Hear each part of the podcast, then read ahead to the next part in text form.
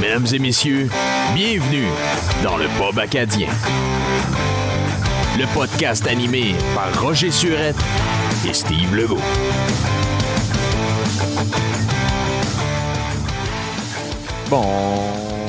Bonjour et bonsoir et bienvenue encore une fois dans le Pub Acadien pour un nouvel épisode, épisode 8 cette semaine de cette première saison euh, du Pub Acadien. Ça tire à sa fin. Ça tire à sa fin. On a décidé Oui. de faire des saisons courtes pour se donner euh, l'opportunité de faire le plus de saisons possible. La voix que vous avez entendue dire oui, c'est Roger Surette, mon partner. Comment ça va? Ah, ça va bien. Et puis, c'est la- en plus de ça, c'est la première fois qu'on fait l'enregistrement de notre podcast le matin. Donc, un bon café pour Le moi. matin. euh, Le ma- Il est 11h15, là, c'est plus trop le matin. pour moi, c'est le matin. OK. Donc, j'ai techniquement en vacances. Pour moi, son cours tout le matin. Ah, ben, c'est correct ça. Ben, merci de t'être levé tôt ce matin. J'apprécie ça. Ouais. que je me lève tôt. Euh, je veux commencer le podcast euh, bien euh, sérieusement avec une petite précision. Là. La semaine dernière, on parlait tout bonnement euh, de la situation des, euh, du Kraken de Seattle qui pourrait repêcher des gardiens, qui aurait une bonne Mhm. chance de repêcher des gardiens euh, de qualité pendant le repêchage d'expansion. Et puis, tout bonnement, on parle des Blue Jackets de Columbus et on parle des gardiens. On va même jusqu'au gardien de 24 ans, Mathis Kivlenieks. Et puis, deux jours après notre discussion, on apprend qu'il est décédé dans un tragique accident au euh, 4 juillet, des célébrations du 4 juillet aux États-Unis. Euh, je n'ai pas apporté cette note-là dans la publication Facebook du podcast euh, lorsqu'on a sorti ce podcast-là, mais juste dire qu'on a parlé de lui, puis c'était deux jours avant. Puis euh, c'est sûr et certain, euh, toutes les condoléances à la famille et aux amis, à l'organisation des, des Blue Jackets de Columbus. Mais notre but n'était pas de parler de quelqu'un qui venait juste de décéder. C'était deux jours avant. On n'avait Oui. aucune idée de ce qui se passait. Donc, simplement apporter euh, cette précision-là, puis dire à quel point c'est un terrible accident. Puis euh, Oui. c'est le genre d'affaires que tu ne veux pas voir arriver, surtout à un jeune homme de, qua- de 24 ans. là. Non, un accident tragique, euh, là, comme tu as mentionné, de la célébration du 4 juillet au Michigan. Euh, des feux d'artifice qui, qui s'est juste survolé un peu partout dans la région où ce que lui demeurait. Il est sorti de son, de son bain chaud, de, de son hot tub. Euh, Puis de là, on parle qu'un des feux d'artifice l'aurait frappé euh, dans le corps, puis il aurait tombé, puis ça aurait frappé la tête en même temps. Euh, tout à fait tragique d'un très bon jeune gardien, plein de potentiel pour les Blue Jackets de Columbus. Donc, sincère condoléances à la famille, au- à l'organisation des Blue Jackets et aussi à tous les partisans de hockey en général euh, qu'on ne veut pas voir que n'importe quoi comme ceci veut certainement s'arriver. Oui, absolument. Euh, juste dire qu'il avait disputé deux matchs avec les Blue Jackets la saison dernière. Il n'avait jamais été repêché, puis il a été signé comme joueur autonome avec l'organisation en mai 2017. Puis euh, il commençait tranquillement à faire sa bosse dans la Ligue nationale de hockey. Il avait Mm. eu des chances ici et là. Puis on voyait en lui un beau potentiel pour peut-être remplacer un gardien qui partirait éventuellement parce qu'on ne peut pas garder deux gardiens de si grande qualité qu'on a présentement chez les Blue Jackets. Fait qu'on le savait qu'on allait en perdre un. Et puis, on préparait l'avenir. Malheureusement, on a perdu l'avenir. Donc, euh, c'est vraiment, vraiment triste de ce côté-là. Simplement apporter cette précision-là. Euh, on a publié le dernier podcast au lendemain de la défaite du Canadien, mais on n'en a pas parlé. Canadien qui s'in- qui s'incline en cinq matchs en finale de la Coupe Stanley. Euh, le Lightning de Tampa Bay euh, qui euh, remporte une deuxième Coupe Stanley de suite. Avant de faire un retour sur cette série-là, c'est le moment de Joe Chris de la semaine pour dire que Nikita Kucherov, chaud bot, arrive puis insulte Marc-André Fleury en disant Ah, mon goaler, c'est le meilleur, puis euh, l'autre dude de Vegas, il n'aurait pas dû gagner. Puis, hey, c'est un future Hall of Famer. là, comme, dis son nom au moins. Dis Mhm. J'aurais aimé ça que mon gardien gagne à la place de Fleury, mais kudos to him, il a gagné. Après ça, il insulte les fans du Canadien de Montréal. Il dit ils ont agi comme s'ils avaient gagné la Coupe Stanley quand ils ont gagné un match. Dude, ça fait 28 ans qu'ils attendent ça. On peut-tu célébrer une victoire comme. Fait, tu as gagné la Coupe, là. ton équipe est la meilleure au monde présentement. Il n'y a personne qui peut toucher cette équipe-là. Fais juste célébrer puis dire que tes boys sont bons. Tu n'as pas besoin d'insulter les autres. Ouais. Quand tu es sous comme une boîte, tu dis des choses que tu vas certainement regretter. Mais je pense pas qu'il regrette du tout parce que hier, j'ai eu la chance de voir une photo, une photo sur, euh, sur Twitter avec M. Nikita Kucherov. Oui.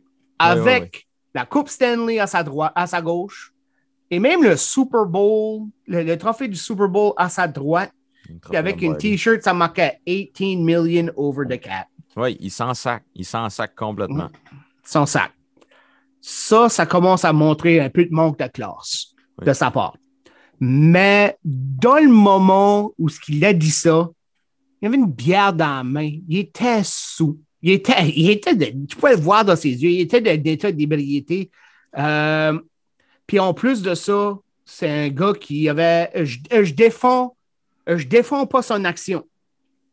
Mais j'ai déjà été d'un état d'ébriété.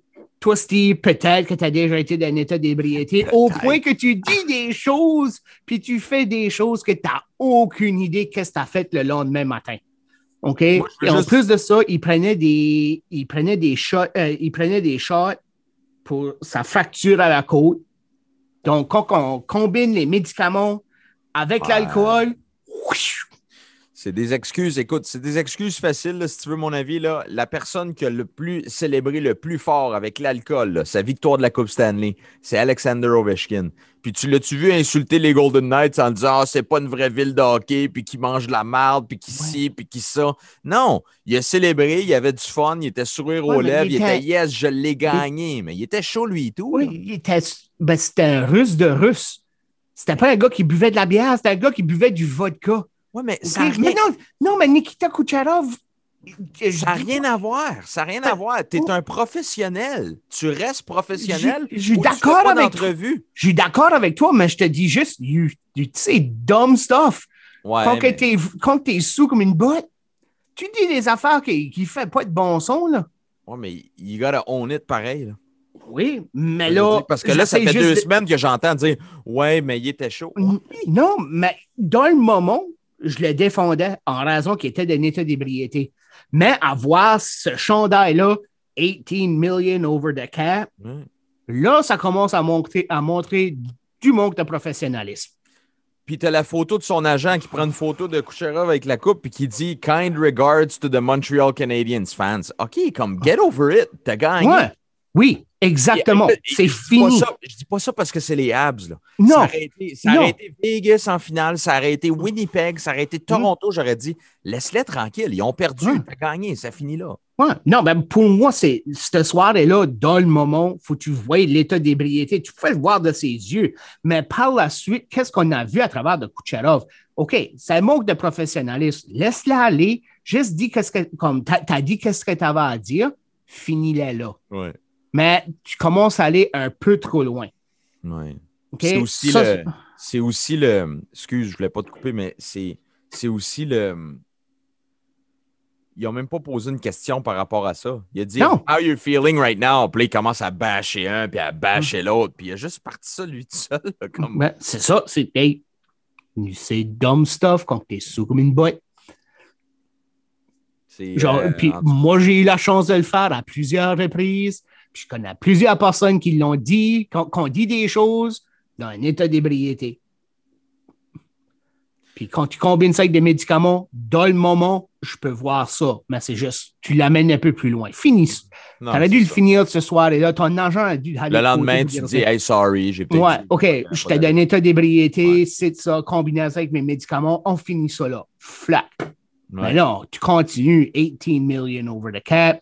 Puis tu vois même à une photo de lui avec deux coupes Stanley qui, euh, qui bouchent ses oreilles comme, OK, comme, non, tu t'en vas. Je pense qu'il essaie de devenir le joueur le plus haï de la LNH. puis, ça s'en va par là. Comme, faut, faut que tu fasses pas mal de choses de mauvais pour, euh, pour enlever Brad Marchand sur cette, euh, sur cette montagne-là, mais Kucherov s'en va par là. Oui, absolument. Fait que ça close. Ben, ça close pas nécessairement la finale de la Coupe Stanley, mais comme tu voyais que pendant cette finale-là, j'ai adoré le parcours de Montréal. Ils n'ont surpris plus d'un. Mais tu voyais que l'équipe était pas de calibre. Hey, tu as perdu un match 1 à 0. Là.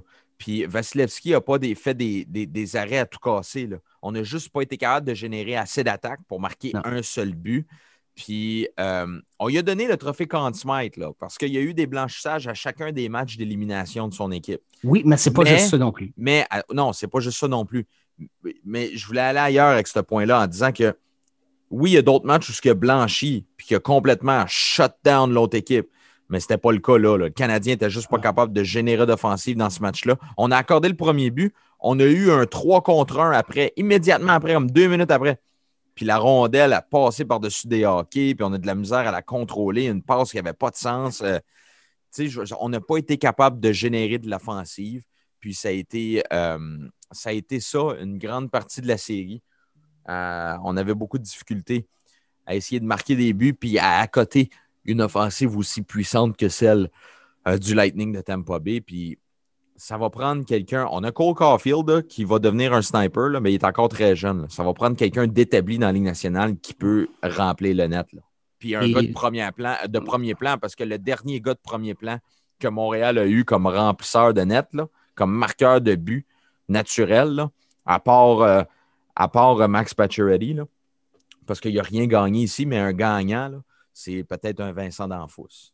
Oh, mais si tu regardes. là, on n'a pas eu d'autres. Un vrai front-tireur, il faut que tu ailles même plus loin que ça. Il faut que tu ailles à Stéphane Richer. Absolument. Il faut que tu ailles à ce point-là où ce que tu. Où ce que lui, à ce point-là, c'est un marqueur de 50 buts. Euh, Cole Caulfield peut venir euh, à, à, devenir un marqueur de 35-40 buts par saison. Puis oui, Montréal, il monte un autre frontière. Est-ce que Jonathan Drouin aurait pu, aurait pu aider l'équipe pendant la finale? Un peu. Mais ça n'a pas fait de grande différence. Donc, ajoute à Jonathan Drouin, qui est, on va dire, d'un état de santé mentale euh, à 100% Mais il manque encore le front-tireur, il manque encore le, sniper de premier plan. Ça, c'est Vladimir Tarasenko. Je pense que oui aussi il a été demandé d'être échangé des Blues. Vladimir Tarasenko, il reste un an à son contrat. Montréal devrait regarder ça. On a un paquet de prospects. Avec Ottawa, on est probablement la meilleure formation qu'un prospect pool qui est très, très profond. On a 11 choix au repêchage. on a 11 choix, 11 choix au repêchage. Pourquoi pas? Donne quelques choix puis un prospect. Voilà pour Tarasenko. C'est pas attendre le repêchage d'expansion, par exemple. Fais juste attendre que ça, ça passe. Non, non, ça, ça se peut que tu aies besoin de, de mouver des choix pour être sûr de. Tu sais, parce que tu as des gars là, que tu ne pourras pas protéger, que tu aimerais ça protéger, mais tu sais, mettons un, un cas de Kanyemi qui, contrairement à d'autres jeunes de l'équipe, lui, il a déjà joué trois ans dans la ligue. Fait faut, faut, que tu le protèges, mais ça va peut-être faire en sorte qu'un autre joueur est exposé. Puis, mais ça, en faisant ça, tu regardes, c'est lequel. Dans les huit euh, dans les attaquants, c'est pas mal facile à qui ce que tu devrais garder du côté du Canadien. Mais les défenseurs, tout de suite, c'est entre Sherrod ou Edmondson que tu laisses exposer au choix à l'expansion. C'est là ici où ce que tu dises à Seattle, on veut garder un ou l'autre, lequel qui va être exposé si tu choisis ce joueur ici, on va te donner un choix de deuxième ronde. Mais ça, ça serait facile. Tiens, prends Brett Coulette ou John Merrill, mais prends pas une autre personne qui ne devrait pas être sortie de là, c'est Jake Allen. Jake Allen est le gardien substitut idéal pour le Canadien. Euh, on, va le mentionner. C'est un gars de Fredericton, pourquoi pas? C'est néo-brunswickois. Néo-brunswickois, oui. Mais c'est un gars qui peut être dans les filets pour au moins 25 départs pour la saison, mais moins de pression sur Price. Et ça donne la chance à Kaden Primo à se développer pour une pleine saison à Laval. Oui. Ça aide certainement. Oui, puis euh, en plus de ça, il n'y a pas de Jake Allen cette année, il n'y a pas de playoff. Il n'y a pas de Stanley Cup run. Il n'y a pas de. Jake Allen, il n'a pas été parfait, là, mais il a, il a relevé le défi puis il s'est assuré que le Canadien gagne quelques matchs supplémentaires qu'ils ont amenés en séries éliminatoires. Ce qu'un autre deuxième gardien par le passé qu'on a eu, on en a eu plein là à Montréal, n'aurait peut-être pas fait. Ouais, mais si tu regardes les gardiens qui ont venu de le passer, les Al Montoya, euh, les Charlie Lindgren, comme. Depuis Peter Boudaille, il n'y en a pas eu un qui faisait le travail. Tu sais, tu regardes. Tu sais, si tu es le coach à Montréal, puis ça va pas bien pour Price ce soir-là, tu regardes sur le bon, puis tu vois, euh, tu vois Charlie Lindgren ou tu vois qui ce que tu avais de le passer, tu es comme, oh, c'est bien que je garde Price là, mais quand même, ça va pas bien ce soir. Au moins, tu as Jake Allen que tu peux dire, OK, Price, viens t'asseoir, refocus pour le prochain match. Puis tu peux faire confiance à Jake Allen. Tu vas une soirée off. Allen, c'est ta game en soir. Les autres, tu ne l'avais pas. Allen, Allen a 25 départs et donné 15, 15 victoires. Donc, pour Montréal, c'est un, un no-brainer de ce côté-là. Assure-toi de garder Edmondson, Sherrod et Allen, c'est ton équipe. Donne qu'est-ce que tu as besoin, euh, qu'est-ce que tu as besoin à Seattle pour dire, hey, touche pas ces joueurs-là. On te donnera même un autre joueur comme choisis ce joueur-là. On te donnera un autre joueur qui pourra jouer dans ta formation ou un prospect, un borderline prospect qui va ajouter à ta profondeur. Tiens, amuse-toi avec ça. Montréal devrait jouer ça smart, puis je pense que Marc Bergevin pourrait faire ce travail-là dans les prochains quelques jours parce qu'il faut, donner il faut soumettre ta liste d'ici lundi prochain. Oui, absolument, absolument. Fait que ça va vraiment être intéressant. Puis, tu sais, admettons, tu perds un défenseur, tu parlais Sherrod, Edmondson.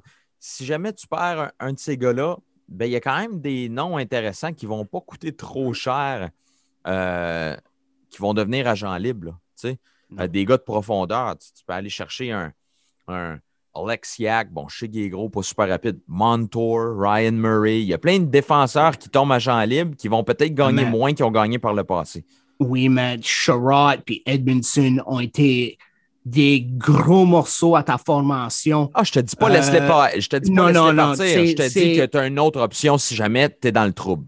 Tu as, une autre option, mais tu vas essayer de garder ton option A. Ben oui. Ben avec oui. Montréal. Puis parce que surtout, tu regardes, tu t'en en finale, tu rendu au cinquième match de la finale. Oui.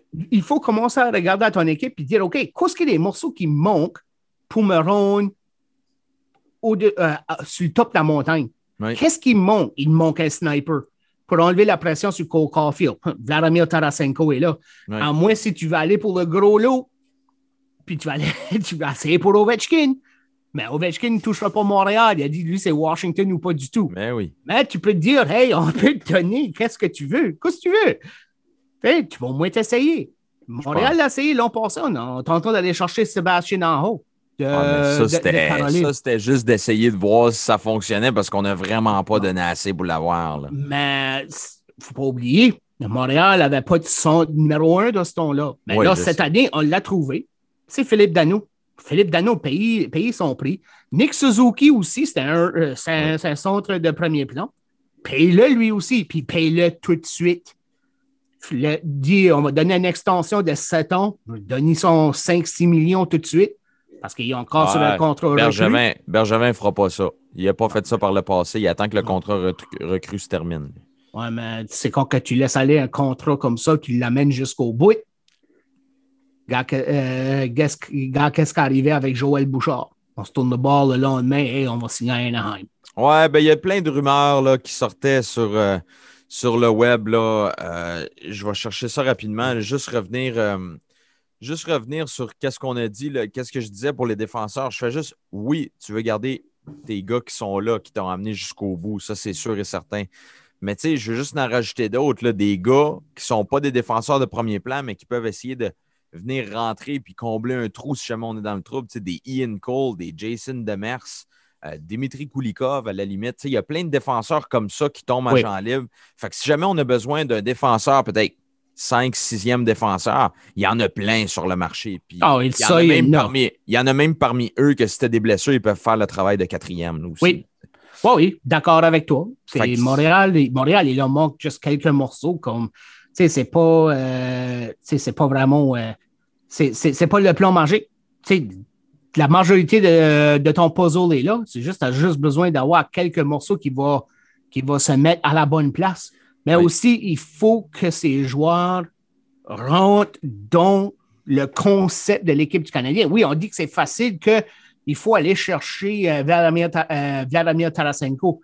Mais si on amène Tarasenko à Montréal, puis il ne fit pas du tout du plan à Dominique Duchamp, mais c'est comme quelque chose qu'on a, qu'on a jeté. Tu sais, on regarde aussi Columbus, euh, qu'on parle que Patrick Liney n'est certainement pas un fit qui va être là du tout. On cherche à peut-être l'échanger. Est-ce que Montréal ferait, ferait, ça pour aller chercher le Finlandais? On ne sait pas. Il y a plein il, y a des options qui sont là pour, euh, pour le Canadien. Jakub Voracek, Philadelphie a dit on va, on va donner toute l'opportunité que tu peux poursuivre ton hockey ou quelque part d'autre. Mais au niveau junior, qui est-ce qui a coaché Voracek? Dominique Duchamp. Ah, je le verrai à la Seattle, par exemple.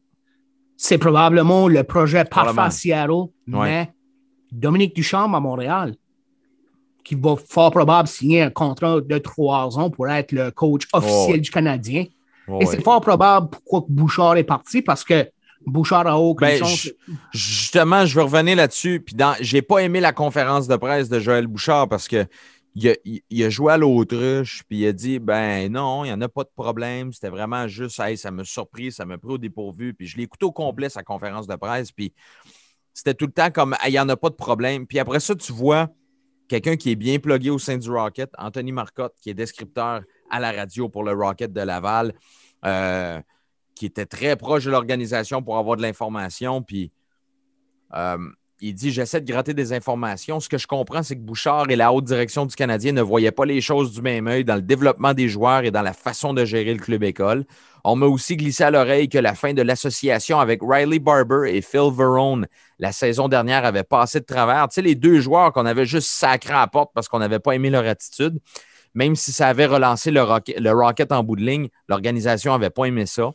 De plus, lorsque le Rocket a remporté le championnat de la section canadienne cette année, Bouchard n'aurait pas reçu beaucoup de fleurs de la part de son patron. Bref, il y a des choses qu'on ne sait pas, mais qu'on finira bien par savoir un jour. Il y a aussi la signature récente de plusieurs Québécois avec le Rocket qui laissait croire que Bouchard était toujours impliqué dans le processus, mais pas du tout. Euh, même Danick Martel, qui est ancien de l'Armada, n'avait pas discuté avec Joël avant de signer son contrat. Puis ensuite, on rajoute en disant, Anthony Marcotte rajoute euh, que d'autre part, Bouchard s'est impliqué avec les Black Aces jusqu'au deuxième tour. Puis après ça, mystérieusement, il a disparu de l'entourage du club parce que son contrat avait pris fin, puis il n'acceptait plus aucun engagement avec l'équipe. Euh, puis il y avait beaucoup d'implications. Il était très, très, très impliqué. Fait que là, tout d'un coup, il s'efface parce que son contrat est fini. Puis probablement dans sa tête, il était comme moi, je sac mon candidat, fait que je ne vais plus m'impliquer, je n'ai pas de contrat. Puis après ça, on apprend qu'il s'en va à Anaheim dans le même rôle, Bon, peut-être qu'à Anaheim, cependant, il va avoir une meilleure chance de se rendre dans la Ligue nationale d'ici les 3-4 prochaines années. Même pas. Mais, euh, il, même, pas. Mais ça n'a rien à voir avec du charme. Je veux juste dire, ça n'a rien à voir avec du charme. Puis c'est son grand chum, puis il veut pas y voler sa job, puis il n'est pas fâché contre lui. Puis en tout cas. Moi, de ça que tu viens tout juste de me dire, ça, ça démontre deux choses. On regarde la situation d'Anaheim.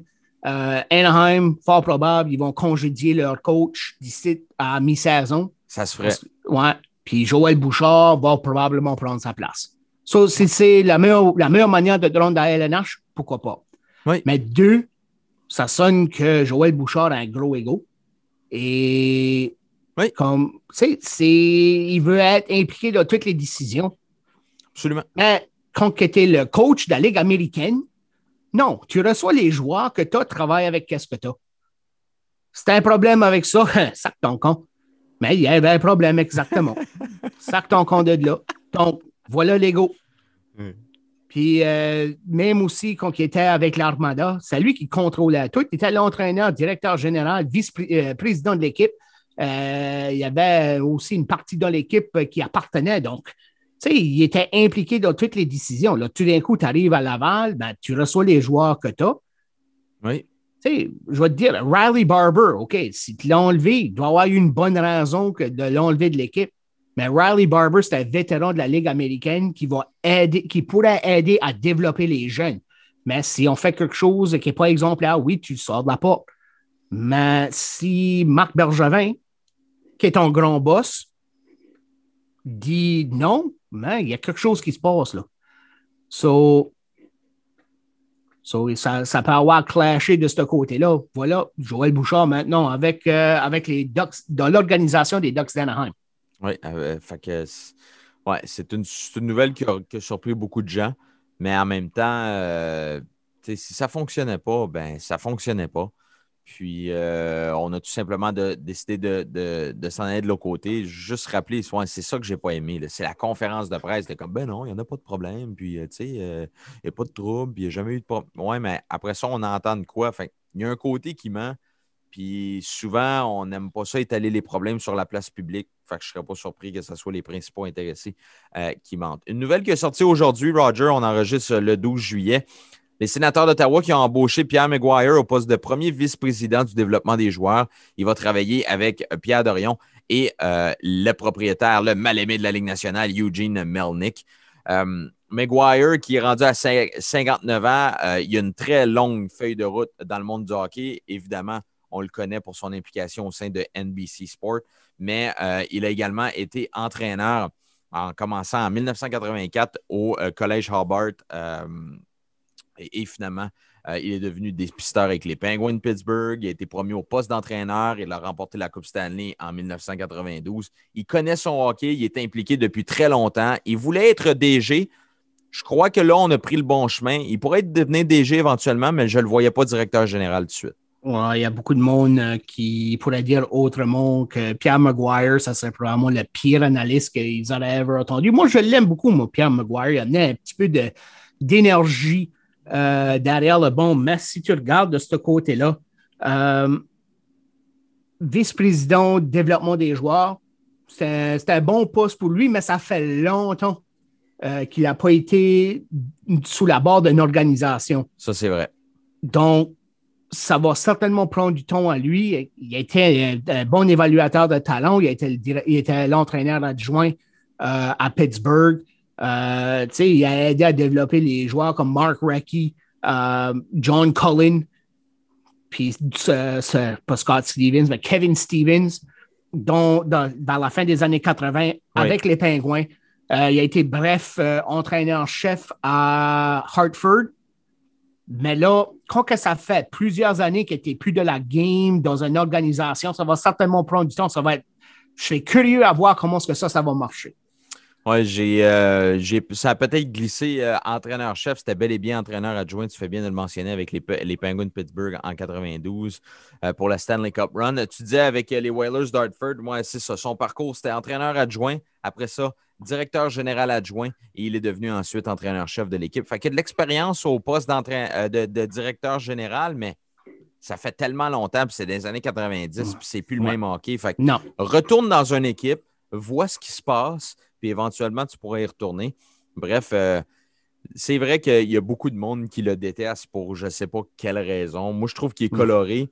Puis euh, des fois, j'ai l'impression que c'est juste les gens sont jaloux de lui. Puis euh, il fait bien, il connaît son hockey. Puis les gens disent Ah, oh, il est fan, puis il aime assez. Ben oui, il est fan, il ne ferait pas ce job-là s'il n'aimerait pas la game. Tu sais, je veux dire, comme. Mais moi, mais moi, dans les souliers de Perry Maguire, je suis fan, entre, les, entre les bons. moi aussi, je suis fan. ouais, moi, j'étais gros partisan. Moi, j'étais comme, oh my God. Oh my God. Mais quand on était dans la galerie de presse à, Saint-Jean, on faisait la même chose. On était des fans du sport. On n'était pas des fans de l'équipe, on était les fans du sport en général. Donc, donc, quand tu as une passion pour le sport, ça va certainement se montrer pendant les entrevues. Et lui peut certainement le montrer, comme d'un côté ou de l'autre. Et aussi, c'est un grand collaborateur aussi de les stations de radio sport euh, de la région de Montréal et Ottawa. Euh, donc, euh, puis aussi, il est, parfaitement bilingue, qui rentre dans un, très bon marché à Ottawa.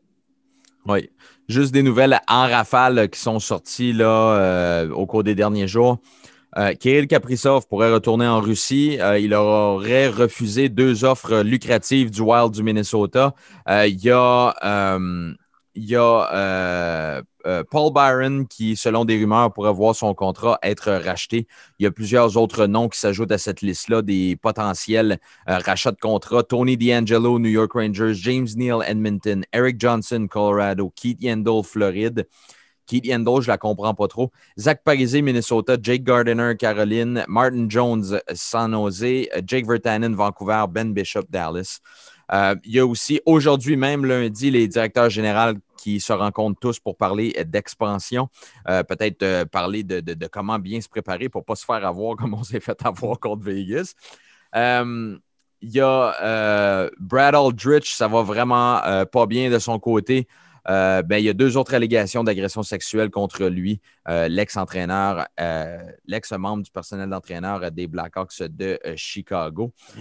les Sharks qui, ont dit aussi qu'ils seraient open for business si on voudrait parler d'échange parce que les Sharks ont bâti une solide équipe pendant plusieurs années, n'ont jamais été capables de gagner. Là, tranquillement, on est rendu au point où ce qu'il faut peut-être rebâtir, puis peut-être faire un reset. Pas nécessairement rebâtir au complet, mais change des bons joueurs, va chercher quelque chose de plus jeune, essaye de resetter cette équipe-là pour qu'elle aille vers les sommets. Parmi tout ce que j'ai dit, Roger, de quoi tu veux parler en premier? OK, je vais aller avec Kirill Kaprizov. Donnez son argent.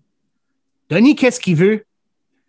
Comme c'est aussi simple que ça, il est la face du Wild du Minnesota. Donnez son argent. OK? ça a l'air qu'on l'a fait. Ça a l'air qu'on l'a fait. Ça a l'air qu'on lui a donné beaucoup d'argent deux fois, puis il a dit non. Ben, ils m'ont dit qu'est-ce que toi tu veux? Ouais. Comme au lieu de dire on va t'offrir ça, qu'est-ce que toi tu veux? Ouais. Mais il y a pas un contrat, lui, qui est, qui est trois ans recru? Comme comment tu veux faire pour sortir de ce contrat-là in the first place? Comme il va, oui, il peut avoir un contrat lucratif en Russie. Mais en Amérique du Nord, c'est ici que ta, ta meilleure compétition puis tu l'as prouvé, tu es déjà une déjà une vedette après un an avec, avec le Wild du Minnesota, puis tu vas être le morceau qui va certainement bâtir. Si je serais Minnesota, on perd euh, euh, Kirill Kaprizov, on, a, on, perd un bon 3 à 5 ans de développement de ton équipe. So, signe-lui. Un. Deux. Mon moment Joe Chris, la semaine, c'est Blackhawks de Chicago comme comment est-ce que tu peux nier les choses, comment est-ce que tu peux faire niaiser les choses à ce point-là où il y a eu de l'abus, l'abus physique et sexuel dans ton organisation? Mais tu essaies de nier les choses, puis la LNH aussi a, a montré des points, c'est oh, c'est juste des allégations. Oh non, non, non. Regarde à tout ce qui se passe là regarde tout sous la table. L'organisation des Blackhawks de Chicago devrait avoir la tête entre les deux jambes tout de suite, puis juste se dire à eux-mêmes, on a honte de se mettre à ce point-ci. Tu aurais dû finir ça dès la première fois que vous l'avez entendu, au lieu de faire niaiser ceci pour plus de dix ans. Et le joueur en question, qui a été, euh, qui a été abusé, veut même pas participer dans ton, dans, dans, dans ton investigation de, en raison que ça a été payé par l'équipe. Donc, on ne trosse pas l'équipe du tout. Mais là, on se demande toujours quel joueur que c'est. C'est ça qui nous brosse plus de la tête comme partisans, comme le monde du public. Je ne veux même pas le savoir. Je ne veux même pas le savoir non plus, mais c'est juste. Va le faire. Comme tout le monde de l'organisation de Chicago mais le propriétaire devrait dire Oh, c'est ça qui est arrivé dans mon organisation. Vous voulez rien, vous avez laissé ça passer pour 10 ans. Toi congédié, toi congédié, toi, toi, toi, prenez toute la porte. Tout le monde qui, était, qui est là, prenez toute la porte. Puis vous n'avez pas un scène qui vous revient back par après. Tu recommences à zéro. C'est inacceptable. C'est inacceptable. Non. Mais le propriétaire aussi a quoi faire là-dedans? Qu'est-ce qu'il cache? Qu'est-ce qu'il cache? Comme c'est ça. C'est ça qui c'est ça qui, qui, me frustre le plus. C'est ça me lève le cœur. Ça me lève le cœur au point que quand que ça, ça arrive, je ne veux même pas regarder le hockey. Ça me lève le cœur à ce point-là. Moi, euh, moi, je vais juste euh, je vais juste dire, résumer ce que je pense en une phrase. C'est que dans notre société aujourd'hui, dans les années 2020, on est en 2021 maintenant, euh, je trouve que la dans des cas comme ça, la présomption d'innocence est encore trop forte. On, pense encore une fois, ouais, mais attends, là, ça prend plus de preuves, on ne sait pas, il est sûrement, c'est peut-être pas vrai. La présomption d'innocence est encore trop forte dans notre société. Mm-hmm. Puis je vais juste dire ça. Euh, puis je trouve ça vraiment dommage de voir euh, ces choses-là. Sur une note plus positive, maintenant, l'entrevue de la semaine, Roger. Oh, oui. Une légende du volleyball au Nouveau-Brunswick cette semaine, c'est Monette Boudreau-Carroll. Parle-moi un peu d'elle, toi qui l'as côtoyée pendant plusieurs anannées. Oui, Monette Boudreau-Carroll, euh, ancienne entraîneur de l'Université de Moncton. Elle a fait euh, deux, euh, deux stints, un des années 90. Là, elle a pris une pause. Elle est revenue de nouveau.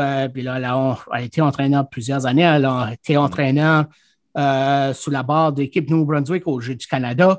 Euh, aussi, euh, à travers de Volleyball Canada, plein de choses.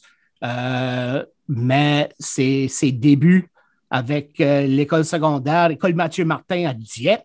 Et aussi, elle a fait un bref, un bref placement quelques années avec les Cavalières de Clément Cormier. Donc, Monette c'est une personne qui est euh, passionnée du sport. Puis vous allez voir, euh, vous allez écouter pendant l'entrevue la passion qu'elle a. Et moi, je l'adore. C'est, une personne que euh, j'essaie d'avoir sur, juste sur le côté du banc pendant les matchs de volleyball. Une personne qui est très animée, très passionnée du sport. Pour moi, va certainement être manquée à la barre du or. Donc, on s'en va écouter sans plus tarder une très belle entrevue, une très belle et longue, remplie d'énergie, cette entrevue-là, avec, je vous rappelle, une véritable légende du volleyball ici au Nouveau-Brunswick et dans les Maritimes, Monette Boudreau-Carroll.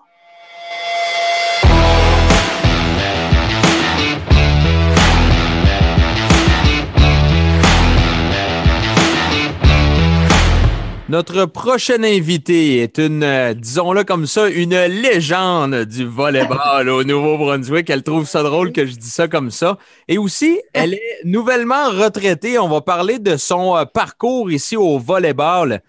Voici, dans le pub acadien, Monette Boudreau-Carroll. Merci beaucoup d'avoir accepté l'invitation et bienvenue dans le pub acadien.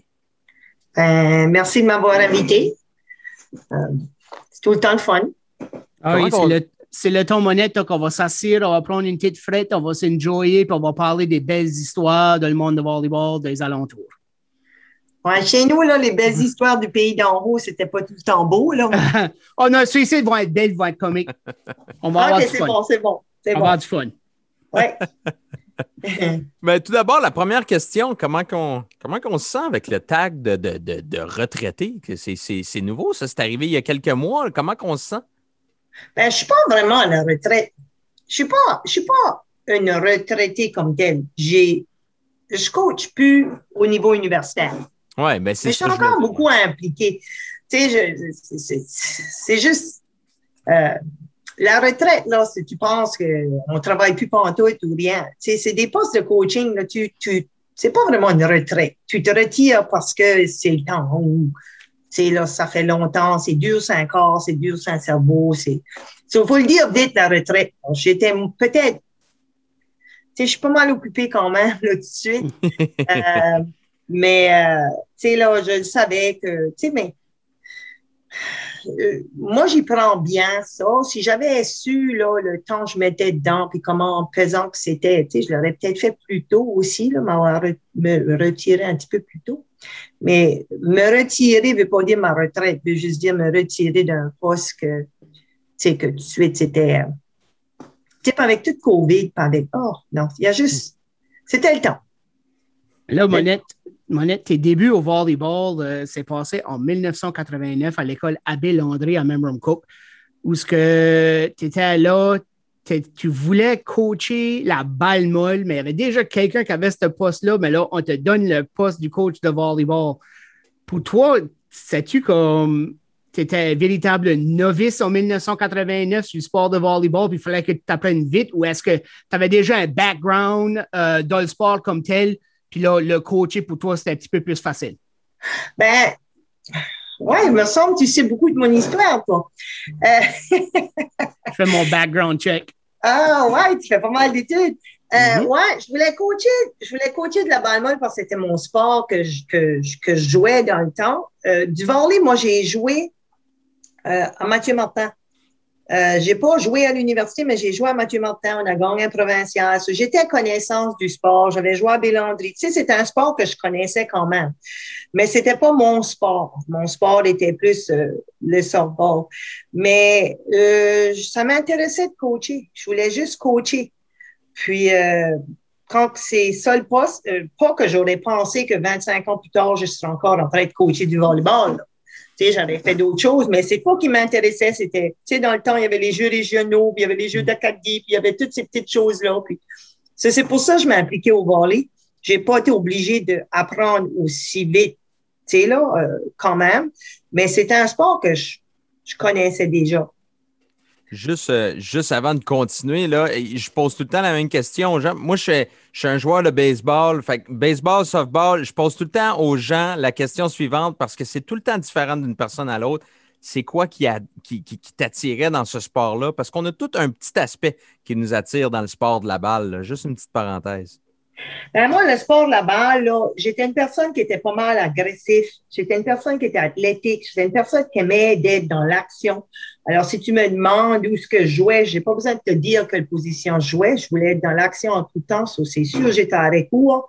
Au volley, j'étais une passeuse. Mm-hmm. Dans tous les sports, j'étais dans des positions où c'était, euh, il y avait beaucoup d'activités, il y avait beaucoup, beaucoup de, j'étais tout le temps euh, quelqu'un qui cherchait l'activité. Alors, euh, le softball, dans le temps, euh, c'est un peu à Memramco qu'on a énormément de bons athlètes à Memramco.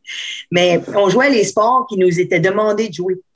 Tu sais, on n'était pas exposé à énormément beaucoup de sports. On était exposé aux sports qui étaient traditionnellement des sports de Memramco. La balle molle pour longtemps, Memramco qui était incroyable à la balle molle. Tu sais, il y a eu le hockey, il y a eu... Mais ces sports-là, on était beaucoup exposés. Mais, tu sais, j'aurais peut-être été une bonne joueuse de basket, j'ai jamais joué de ma vie parce qu'on n'était pas exposé à ça. Mais le softball, je l'ai beaucoup aimé. J'aimais les gens. On était une belle équipe. Euh, euh, moi, j'ai perdu mon père jeune. J'avais juste 12 ans. Puis, euh, Thérèse Légère a commencé une équipe de softball que j'avais 13 ans. Alors, pour moi, c'était une place à aller m'attacher une place à aller euh, être avec des amis, être, tu sais, puis quand même faire beaucoup d'activités. Alors, euh, le sport de softball, disons qu'il a venu me chercher dans plusieurs façons aussi, là, tu sais, mais euh, c'est un sport que quand tu le joues, là, je, suis pas une à surveiller beaucoup le softball. Moi, je suis pas une à surveiller beaucoup les jeux, mais j'aime beaucoup jouer. Monette, tu parles de, quand tu as mentionné que tu voulais jouer à l'arrêt-court, à balle molle, tu étais une passeuse au volleyball. C'est toujours du monde qui, comme tu as mentionné, ils sont toujours en mouvement, toujours dans l'action du jeu, mais aussi il y a beaucoup de communication qui se fait à ces positions-là respectives. Et la transition au coaching, où ce qu'il faut que tu communiques ton message aux jeunes, se fait un petit peu plus facilement après avoir joué ces positions-là. Surtout que ces positions-là, c'est comme une position de leadership sur le terrain, à l'arrêt court et comme passeuse au volleyball. Ben, c'est certain que tu as, des plans. Parce que si tu es à recours, tu es dans les plans de. Le ballon passe là souvent, il y a beaucoup de choses qui sont ta responsabilité. Comme passeuse, il y a beaucoup de choses qui sont ta responsabilité. Alors, c'est certain que tu te fais des plans, puis tu, tu, as déjà une idée de qu'est-ce que tu veux faire, puis qu'est-ce que tu dois faire. Euh, alors, ce côté-là, ça, ça m'a aidé à pouvoir avoir des, plans de match, puis des plans de choses comme ça. Comme, mais, euh, tu sais, c'est euh, disons comme, comme athlète, euh, j'étais, j'étais euh, plus une, disons, une, une faiseuse qu'une parleuse. tu sais, euh, je, restais, je restais dans mon coin, mais j'écoutais bien, les choses. Tu laissais ton travail se montrer comme du C'est ça. Oui, c'est ça. J'aimais beaucoup de travailler, j'aimais de rester pratiquer après. J'étais une qui travaillait beaucoup sur mes, sur mes disons, mes, mes habiletés. alors, c'est, c'est juste euh, c'est une passion que j'ai tout le temps eue, que je pense plus que ma passion, ça traduit que ma communication, ça traduit. Pourquoi, euh, pourquoi, là, alors qu'on va rentrer plus dans l'aspect euh, entraîneur, pourquoi va passer de, de, joueuse à entraîneuse? Qu'est-ce qui, qu'est-ce attirait? C'est au niveau tactique? Euh, c'est au niveau de, rassembler une équipe? Qu'est-ce qui a fait le switch mentalement qui a fait comme, ah, j'ai le goût d'entraîner? Euh, sais-tu, je ne sais pas, je crois que j'ai commencé par vouloir remettre à la communauté qu'est-ce qui m'avait été donné. Wow. Puis, euh, parce qu'il m'en a été donné beaucoup, euh, j'ai fait partie des équipes provinciales au, au softball, au handball, euh, au hockey, au, euh, plein de sports que j'ai, au, ballon-ballet. Alors, il y a plein de gens qu'on, disons, qu'on, qu'on ouvert des portes, qu'on, qu'on, disons, mis un peu de pive sur les chemins pour moi, pour me permettre de, grandir. Alors, c'était vraiment pour remettre de nouveau à la communauté. Jamais j'avais pensé que j'allais, avoir un emploi qui allait durer euh, aussi longtemps. Mais euh, moi, c'était juste un vouloir de remettre, puis peut-être euh, être la personne qui pouvait donner cette je sais pas, ce, chemin-là à quelqu'un d'autre qui en avait besoin. on parle du coaching. Euh, tu as fait ton une année à, à, Tu tombes à Mathieu Martin par la suite. Vous, devenez, la machine de volleyball féminin, gagnez quatre championnats uh-huh. des écoles secondaires. Vous aviez toute une équipe de ce là Moi, je me rappelle être à Clément Cormier, on avait une Brigitte Soucy qui jouait sur notre équipe. Puis on disait, il n'y a personne qui peut battre Brigitte. Ben, vous l'avez battue à plusieurs reprises. Ouais.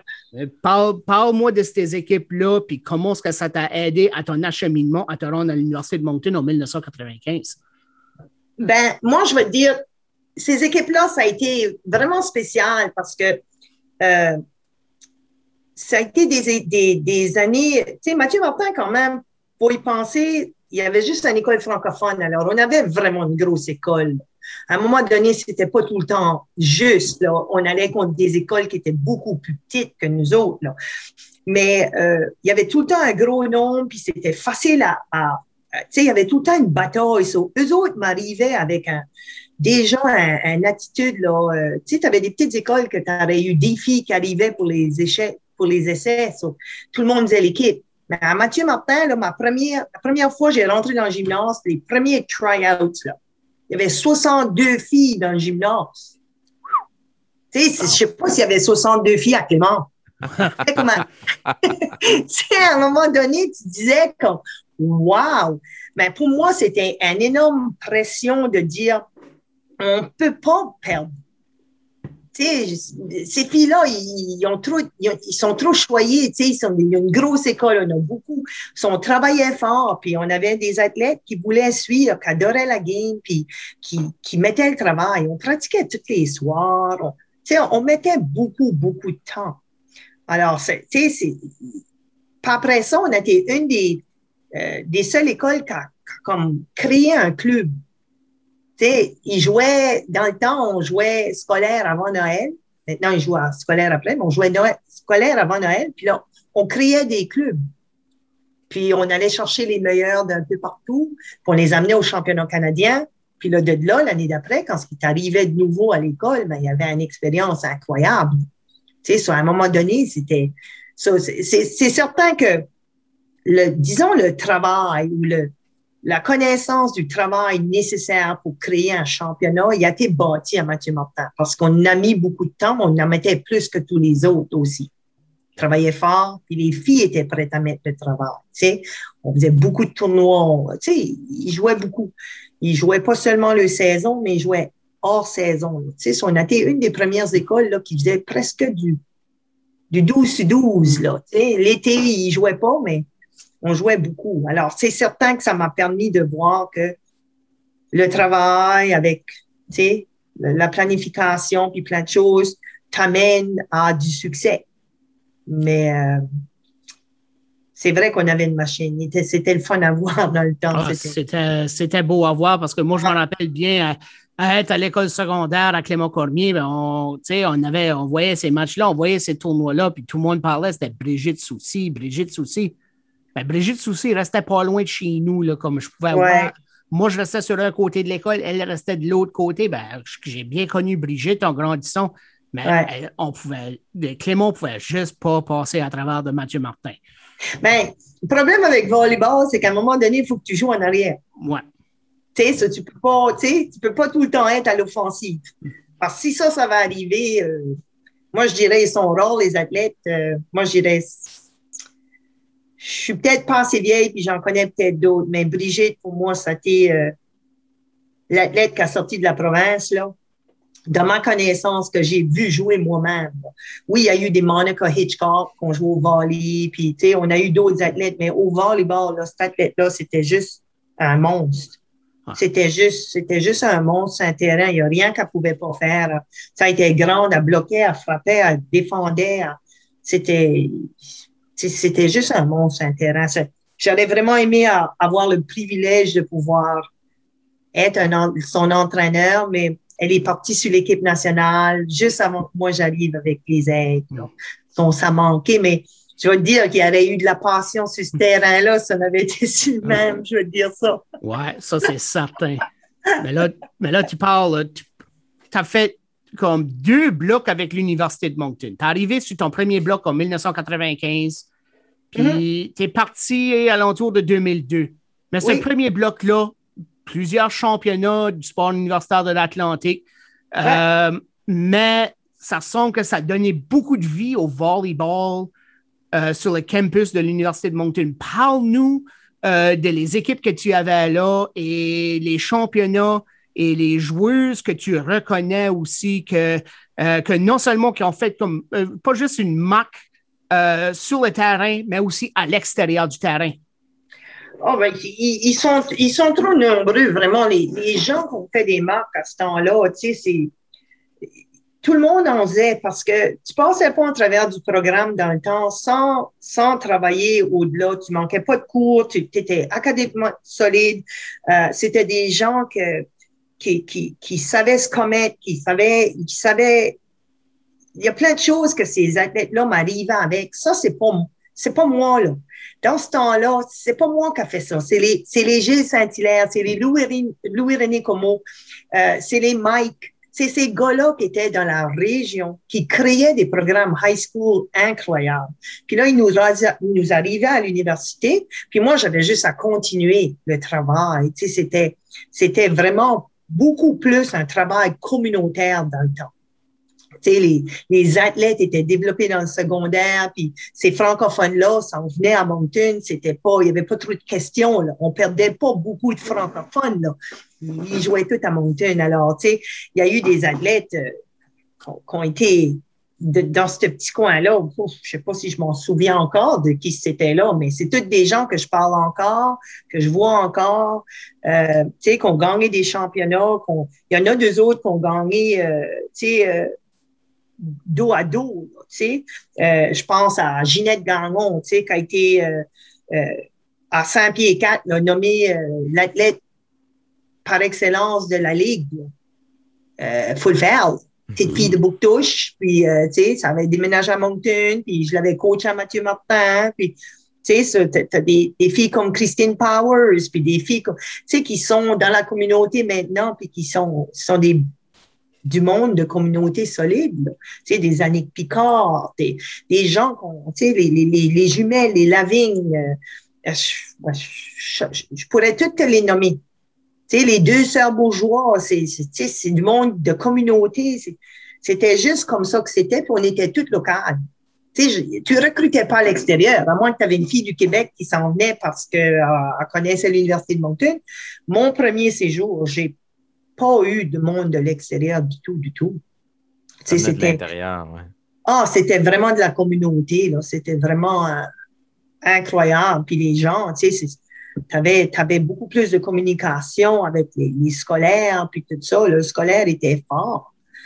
Euh, Comment euh, on parlait, de, on parlait de, la, de, la, de la grosse machine à Mathieu Martin, ensuite des championnats remportés à l'Université de Moncton. Comment qu'on garde des bonnes machines de volleyball bien huilées comme ça? Comment qu'on s'assure que même si par exemple, là, à Mathieu Martin, après trois championnats de suite, comment tu, fais en sorte qu'on reste on the ball pour le quatrième? Comment qu'on motive, surtout à cet âge-là, je parle plus au niveau secondaire, comment qu'on s'assure que les, athlètes demeurent motivés puis qu'ils ne s'assient pas dessus leur laurier en disant Ah, we're, kings and queens, là, tu sais? Ben, c'est ça, je te dis. Si on avait été à, une école beaucoup plus petite, c'est une possibilité, ça. OK. Mais pas quand c'est dans école où que les nombres sont incroyables. Puis ton premier championnat est plus difficile à gagner. Une fois que tu gagnes un championnat, après ça, les jeunes, ils veulent jouer. So, ils arrivent aux, essais. So, tes anciennes veulent pas, pas faire l'équipe. Alors, eux autres travaillent énormément hmm. dur. Ça fait tes recrues travailler dur. Alors, il y a tout le temps un roulement il y a tout un roulement. Tu es recrue de dixième année, onzième année, mais quand tu es, quand, quand douzième gradu, tu es 11, 12, ils rentrent dans ces rôles-là, puis ils ont vu comment les douzièmes l'ont fait. Alors, tu sais, c'est de l'apprentissage qui se fait. C'était, ça roulait juste. Puis on avait un assez gros bassin d'athlètes qu'on pouvait aller chercher des, du monde qui pouvait remplir. C'était pas comme si on avait deux, trois athlètes autour de quatre, cinq ans il y a des écoles que malheureusement, c'est ça que c'est. Ils ont des cycles parce qu'ils n'ont pas tout le temps une masse d'athlètes. Mais Mathieu Martin, on avait une masse d'athlètes. Moi, j'ai été, j'ai été choyée d'avoir pu avoir une école aussi grande. Ça m'a permis de pouvoir, tu sais, quand même mettre des règlements. Puis si vous voulez pas pratiquer, même vous jouez. alors, ça, tu sais, quand tu as juste 10 athlètes, ben, tu peux pas mettre trop de règlements. Tu peux pas pas discipliner trop, tu peux pas faire grand-chose parce que tu n'as pas de masse. Il n'y a pas de compétition à l'interne. C'est ça, c'est ça. c'est ça. Vraiment, là, euh, quand tu regarde, là, j'ai peut-être eu un, beau chemin, mais j'ai été choyée avec les opportunités qui m'ont qui m'ont arrivé, puis avec les gens qui étaient en position dans le temps. Tu sais, les Louis-René Como, là, ils ont, ils ont, c'est pas, c'est pas rien, là. Les, athlètes qui ont sorti de Richibouctou, puis, tu sais, de Chédiac avec Gilles Saint-Hilaire, puis de Clément avec, avec Michel, puis tu sais, de Batters ou n'importe où, avec tous ces gens-là qui étaient si, si commis euh, à leur programme puis à la continuité de les athlètes. Alors, euh, j'ai juste rentré dans le bon temps, puis, euh, c'est... Euh, euh Jamais, jamais une fois j'ai pensé que c'était moi, là. C'est moi, je, continuais juste, là, je continuais le mouvement. C'est certain, j'ai fait du travail, puis j'ai fait du beau travail, mais euh, c'est moi, je faisais juste la finition. Là. Il y a plein de gens qui ont fait énormément de travail, qui m'ont permis d'avoir un petit peu plus de reconnaissance. En 2002, tu es parti de l'Université de Moncton après ton premier bloc. Pourquoi tu es parti? Ben, un petit peu la même raison que je suis partie sur. C'est juste que ce temps-là, c'était un poste à temps partiel. Alors, c'était très difficile. C'était euh, vraiment, j'avais deux petits-enfants. Euh, mes enfants, euh, il y avait Samuel avait, avait pas 10 ans encore. tu puis Véronique avait peut-être 10 ans ou 11 ans. Puis tout ce voyage-là, on était en Bouctouche. Je voyageais de Bouctouche à Moncton euh, tous les jours pour aller coacher avec des petits-enfants. Puis c'était juste rendu un petit peu trop. Euh, j'étais sur, euh, disons, la, la, la frôle de, d'être pas en bonne santé là, si j'avais resté. Alors, j'ai choisi de m'en aller, pas parce que je voulais, parce que je pouvais pas travailler, puis à coacher, puis avoir des enfants. C'était juste trop. Euh, surtout, surtout à ce temps-là, là, surtout, tu euh, jeune de même, là, euh, tu tu comprends pas encore assez la vie, là. Tu essaies d'être la, la, mère parfaite, tu essaies d'être l'épouse parfaite, tu essaies d'être le coach parfait, puis tu essaies d'être, de, de, de, faire tout. Puis, euh, c'était ma dure leçon de comprendre que je suis pas fait faire, ni moi. Puis, même si je pense que des fois, je peux accomplir pas mal tout, ben, la santé, des fois, elle, met les bois dans les roues. La, prochaine question, elle vient tout naturellement. Là, on parle de qu'est-ce qui a fait en sorte qu'on a pris une pause. Mais là, maintenant, c'est quoi l'élément qui fait en sorte qu'on revient, qu'on fait, you know what, j'y vais encore? Ben, le fait que tu as trois ans, euh, tu as le temps de te reposer, tu as le temps de, de, Tes enfants sont plus grands, euh, tu as le temps de te mettre euh, sur pied, puis c'est un emploi à temps plein. Alors, ça change beaucoup, ça. Ça veut pas, ça, ça veut dire, tu n'as pas besoin d'un autre emploi, là. Non. Tu as, celui-là, puis celui-là seulement. Puis l'autre chose, euh, quand j'ai choisi ou quand j'ai décidé euh, de réappliquer, euh, c'était compris que si j'étais choisi pour le poste, que on déménagerait à Moncton. On resterait pas à Bouctouche. Que je leur ferais pas à voyager, je leur ferais pas à faire toutes ces choses-là. Euh, il y avait des choses qu'elle allait être obligée d'être poussée un peu de côté ou qu'elle allait être obligée d'être plus facile. Là. Mais euh, le, goût, le goût de coacher, puis le goût de la game, puis le goût de l'environnement, vous le savez. Pourquoi vous faites ça, là? Pourquoi vous faites des entrevues? Parce ah, nous autres, parce qu'on aime ça. Exactement ça, C'est toute la même chose. C'est parce qu'on aime ça, ah, nous autres aussi. C'est une passion. Ben, moi, c'est une passion. La, game, une passion. Euh, L'enseignement, une passion. Mais le journalier, les fins de semaine, sur l'autobus, les vidéos, c'est pas ça ma passion. C'est drainant. Hein? Ouais, ça, là, ça, c'était rendu un petit peu trop. Mais, quand même, pendant ton trois ans que tu étais à honte tes séjours à l'Université de Moncton, tu as still resté dans le coaching.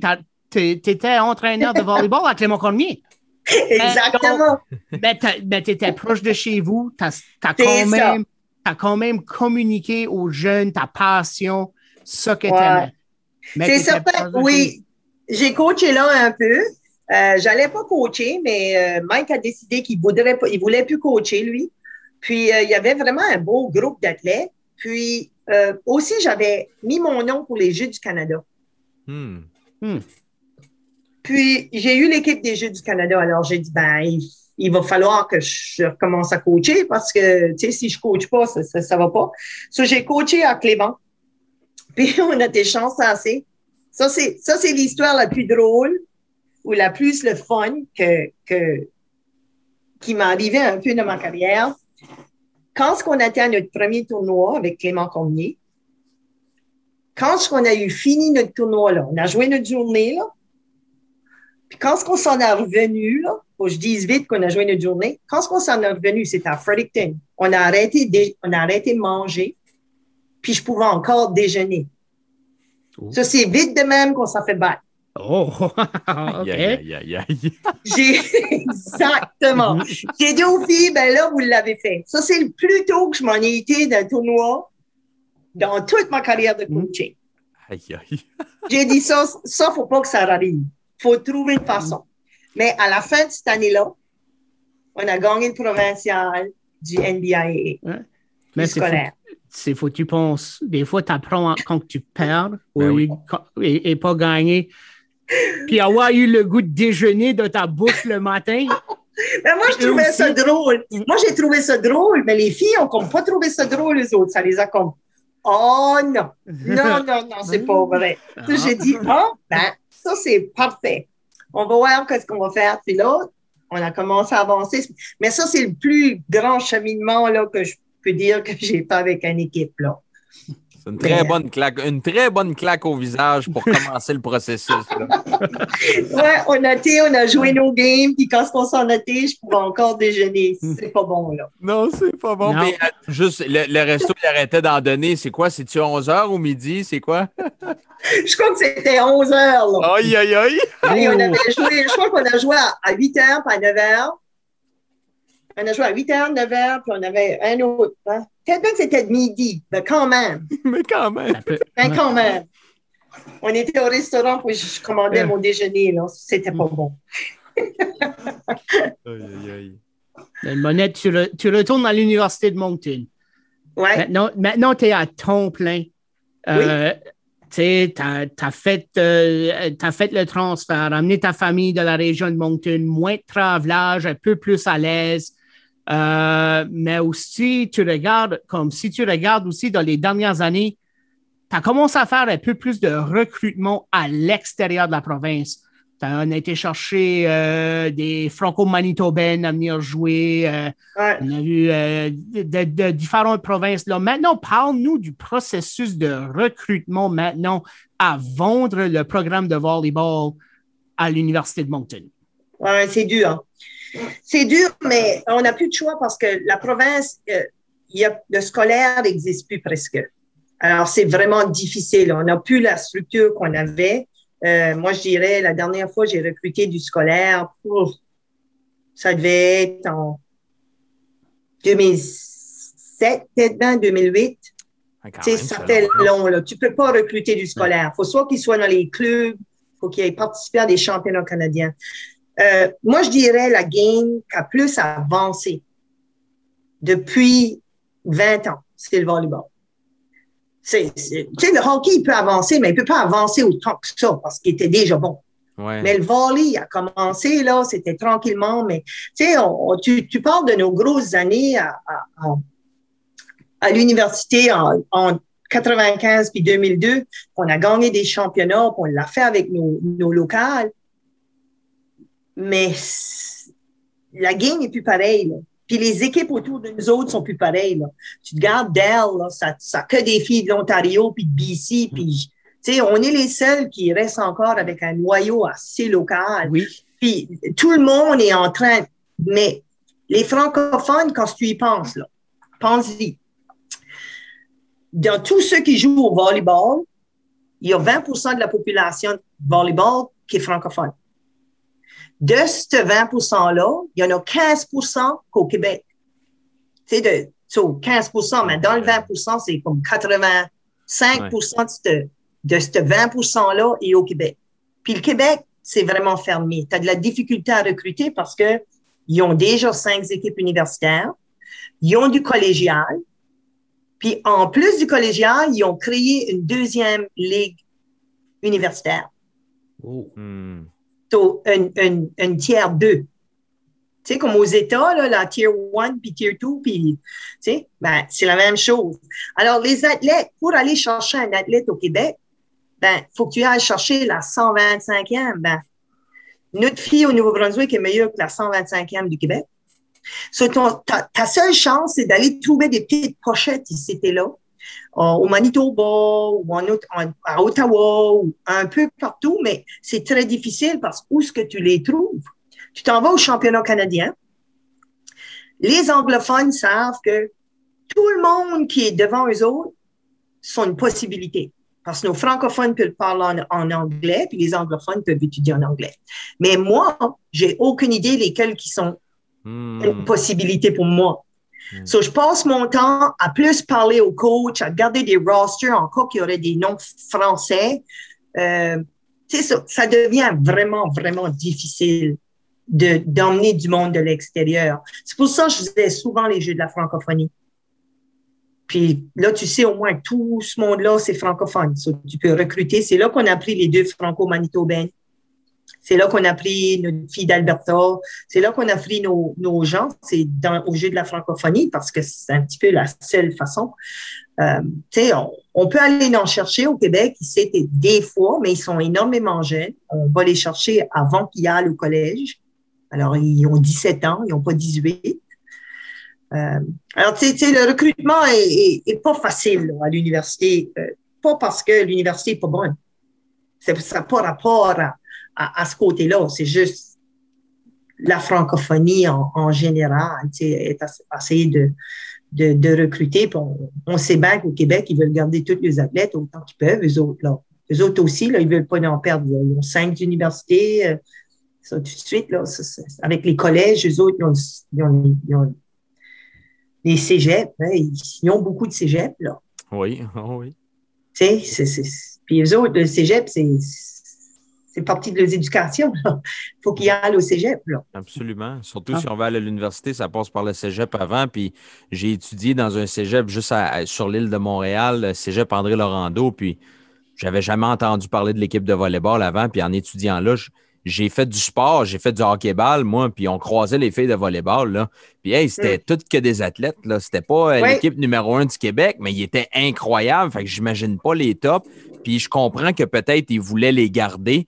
Euh, mais il n'y a jamais eu il a jamais eu une chance de peut-être collaboration francophonie entre Québec, Nouveau-Brunswick ou il n'y a jamais eu une, opportunité? Il y en a tout le temps eu parce que, tu sais, on, fait beaucoup de voyages. À tous les deux ans, on allait au, en Floride, nous autres, s'entraîner. Puis souvent, on allait amener, j'allais parler à, les entraîneurs des cégeps. André Lalando a déjà descendu avec nous autres. Euh, euh, FX Garneau a descendu avec nous autres, euh, Édouard Monpetit a descendu avec nous autres. C'est tous des coachs que je connaissais en travers des Jeux du Canada ou en travers de plein de choses qui descendaient avec nous autres, ils s'entraînaient avec nous autres. Ça, tu avais beaucoup de chances de communiquer, mais ils s'en allaient chez eux, puis là, ben, oh, Trois-Rivières ils offraient quelque chose, mais c'est plus facile de rester chez nous que d'aller à Moncton. Tu sais, c'est tu peux pas, tu peux pas vraiment, tu peux pas vraiment les, les faux, les fauter ça non plus, tu sais, là, c'est, c'est, euh, ah ben, je peux leur dire. Je peux leur dire, par exemple, moi, je suis la preuve vivante. Hey, il fait beau vivre à Moncton. Moi, je suis content d'être ici et ah. d'avoir fait le mouvement. oui, ben, je te, je te blâme pas. Non, il fait beau, il fait beau à Moncton. tout est bien. S'ils venaient visiter, ils aimaient beaucoup ça. Mais c'est pas une grande ville. Ils s'en tournaient chez eux. Puis là, ça devenait plus facile. Tu sais, ils pouvaient rester à la maison. Euh, tu sais, les, quand c'est vient bourse à bourse, ben, tu sais, tu n'as pas besoin de payer de logement, tu n'as pas besoin de, t'as pas besoin de t'en aller ou payer un billet d'avion, t'en aller aux vacances de Noël. C'est, ça, ça, ça, devient juste plus difficile, mais euh, puis ça prenait quelqu'un qui avait un petit peu plus d'énergie que, que probablement moi d'aller voyager à Québec à tous les, tu sais, avec COVID, c'est dans l'impossibilité. Mm. Puis, euh, tu sais, même nos saisons, on commence en septembre, on finit au mois de mars, qu'on sait que tu y vas. Ouais. Tu sais, ça devient, tu sais, de ce côté-là, ça se fait beaucoup sur, sur le vidéo, ça se fait beaucoup euh, un peu partout, mais euh, disons, c'est pas, c'est pas facile. Euh, le monde qui pense qu'on n'essaye pas fort de recruter, c'est pas parce qu'on veut pas, là. C'est pas parce qu'on n'essaye pas, là. Tu sais, il y, a des, il y a des années que j'ai fait 10, 12, 15 offres au Québec. Il n'y a pas eu une. Sais, il n'y a rien. C'est tough, là. Oui, euh, on, peut bien voir parce que c'est comme ça aussi, non seulement dans le volleyball, mais aussi dans les autres sports. Euh, euh dans les sports à l'Université de Moncton, où on peut voir que le niveau de recrutement, il faut mettre comme le trip de travail pour amener une personne. Oui, c'est ça. C'est ça. Puis c'est difficile. Tu mets le trip de travail, puis la personne t'amène et peut-être pas même c'est là que tu veux. Là. Tu veux juste essayer de commencer le chemin. Là. si tu en amènes une, ben peut-être que tu en amèneras une deuxième. Tu des fois, tu essaies juste de même commencer le chemin. Puis c'est encore difficile. Euh... C'est plan C, D, F que tu vas amener parce que ton plan A, tu te l'as fait voler. Là, OK, puis comment tu justifies ça à tes locales? Ouais. À un moment donné, c'est un cercle vicieux. Puis on a une communauté à Moncton qui sont... Euh, ils demandent qu'on ait des locales, ils demandent qu'on ait des gens de chez nous. Ils veulent qu'on gagne, ben, ils veulent des locales, ben, ils veulent. À un moment donné, tu un petit peu, faut, faut que tu essaies de trouver un juste milieu. Puis des fois, ça marche, des fois, ça marche pas. Euh, pour un grand bout, ça a marché. Euh, on a eu des championnats quand on a revenu. On aurait pu en avoir d'autres. On a eu des grandes blessures à des athlètes clés au mauvais temps qui nous a perdu des championnats, puis quand tu es une petite université comme nous autres, ben, l'année d'après, il faut que tu recommences à zéro. Il faut que tu, recommences ton cheminement de, bâtir une équipe. Tu parce qu'on n'a pas la masse. Quand que je parle de Mathieu Martin qui avait la masse, ben pour nous autres, on n'a pas cette masse-là. Qu'une université comme Montréal ou même Dell aurait une masse. il y, a, un du monde sur le campus là, qui pourrait venir remplir des rôles que nous autres, on en a moins. quand ce que tu perds des, des joueurs clés, ben, tu, recommences ton processus de, tu sais, ton plan de 3 quatre ans, là, tout le temps. Là, tu arrives à ta quatrième année, puis oh, tu as une blessure, puis là, c'est fini. Tu passes à d'autres choses, puis c'est, ça devient, ça devient tough. Monette, tu as parlé du recrutement d'aller voir les différentes provinces, mais euh, s'il y a une chose que tu as, toujours faite, c'est que tu as recruté à l'intérieur du Nouveau-Brunswick. Mais il y a une personne que tu as eu la chance de recruter, puis elle a joué avec toi pendant cinq ans. C'est ta fille Véronique. Parle-nous de euh, avoir ta fille sur l'équipe que toi, tu es entraîneur. Est-ce que est-ce que c'était difficile pour vous de euh, garder comme la différence entre mère, fille sur le terrain, du même qu'à l'extérieur du terrain? Euh, non, ça a été des années très difficiles personnellement, pas des années difficiles comme entraîneur. C'est un athlète qui, qui travaillait énormément fort, puis c'était pas ce côté-là, mais on a fait une décision euh, quand elle a choisi l'université de Moncton parce qu'elle avait d'autres options, que je serais pas sa mère. Alors au mois de septembre, euh, elle me disait bye, puis elle m'appelait par mon nom, elle m'appelait pas maman, elle m'appelait Monette. Puis, ça allait pour jusqu'à ce que la saison soit finie. Puis là, ça nous prenait euh, au moins euh, une semaine ou deux à se reprendre dans ce de ce temps-là, là, tu sais. Euh, mais on a toujours fait ça. Des fois, elle est venue s'assire sur mes genoux quand que je la coachais plus jeune ou si j'avais été à l'entour. Elle disait, maman, l'entraîneur aujourd'hui, là, oh, elle a été tough sur moi. Tu sais, on, avait vraiment, puis c'est elle, j'y donne ça à elle. Elle, elle avait vraiment une façon de pouvoir déviser les deux. Elle disait, dans sa dernière année, quand elle, quand elle a gradué, puis elle a fini, puis on, tu sais, moi je dis tout le temps, tu sais, merci à mes, mes seniors, puis tout ça, puis on s'est embrassé. Puis elle dit, t'es ma mère je l'ai entendu dans mon oreille. Mais pour, pour elle, c'était comme j'ai de nouveau ma mère. c'est comme ça que nous autres, on a pu le faire. Alors, pour moi, personnellement, ça t'étoffe. Le monde me demande comment c'était voir ta fille jouer. J'ai jamais vu ma fille jouer parce que j'ai tout le temps coaché. So, j'en avais pas de fille quand je coachais. Puis, si on a eu des temps difficiles, moi puis mon mari, ça a été dans le temps qu'il venait au match, puis qu'il arrive à la maison, puis qu'il aurait dit, wow, elle a joué une belle game aujourd'hui. Ça me frustrait assez parce qu'il y avait ce luxe-là, lui, de voir sa fille jouer, que moi, j'avais pas ce luxe-là. Je l'ai jamais eu. J'ai jamais pu m'asseoir dans l'estrade puis surveiller cet enfant-là jouer. Quand ce qu'a joué scolaire, ouais. quand ce qu'a joué scolaire, ben moi, j'étais occupée avec l'université, alors je, je pouvais pas aller à ces tournois. Alors, j'ai jamais pu m'asseoir et voir Véronique jouer. Puis ça, c'est un regret. C'est un regret que j'ai, que je vais emmener jusqu'à... C'est pas qu'il faut que je me pardonne ou pas me pardonner, c'est pas une affaire comme ça. C'est juste un regret. J'aurais aimé pouvoir, puis... Euh, parce que souvent, elle disait, tu sais, comme dans des temps difficiles, tout le monde a le puis au côté, tu sais, dans les estrades, ici, là, moi, je l'ai jamais. souvent, elle aurait été en train de s'étirer dans le mi-temps du gymnase, dans le temps, toutes les autres athlètes étaient dans les estrades après parler aux parents. Parce que tu voulais qu'elle aille. Tu sais, mm. sa, mère était assise sur le banc. ça, c'est, ça, ça, ça, a été le fun, ça a été une expérience. Euh, je voudrais pas le changer parce que je, pense qu'elle a amené quelque chose à, à l'équipe. Elle nous a permis d'accomplir plein de choses avec l'équipe. Euh, ça, je voudrais pas le changer, mais j'aurais aimé voir ma fille jouer parce que apparemment elle était bonne. Ah, apparemment? Ben, moi, je, peux parler d'expérience à être derrière le micro pendant ces matchs. Puis oui, Véronique était une excellente joueuse de volleyball. Prends ça de moi, Monette. OK? Elle était une excellente joueuse de volleyball. Ouais, parce que je peux pas vraiment prendre son père. Son père, là, ta petite fille, elle fait pas grand-chose de mal.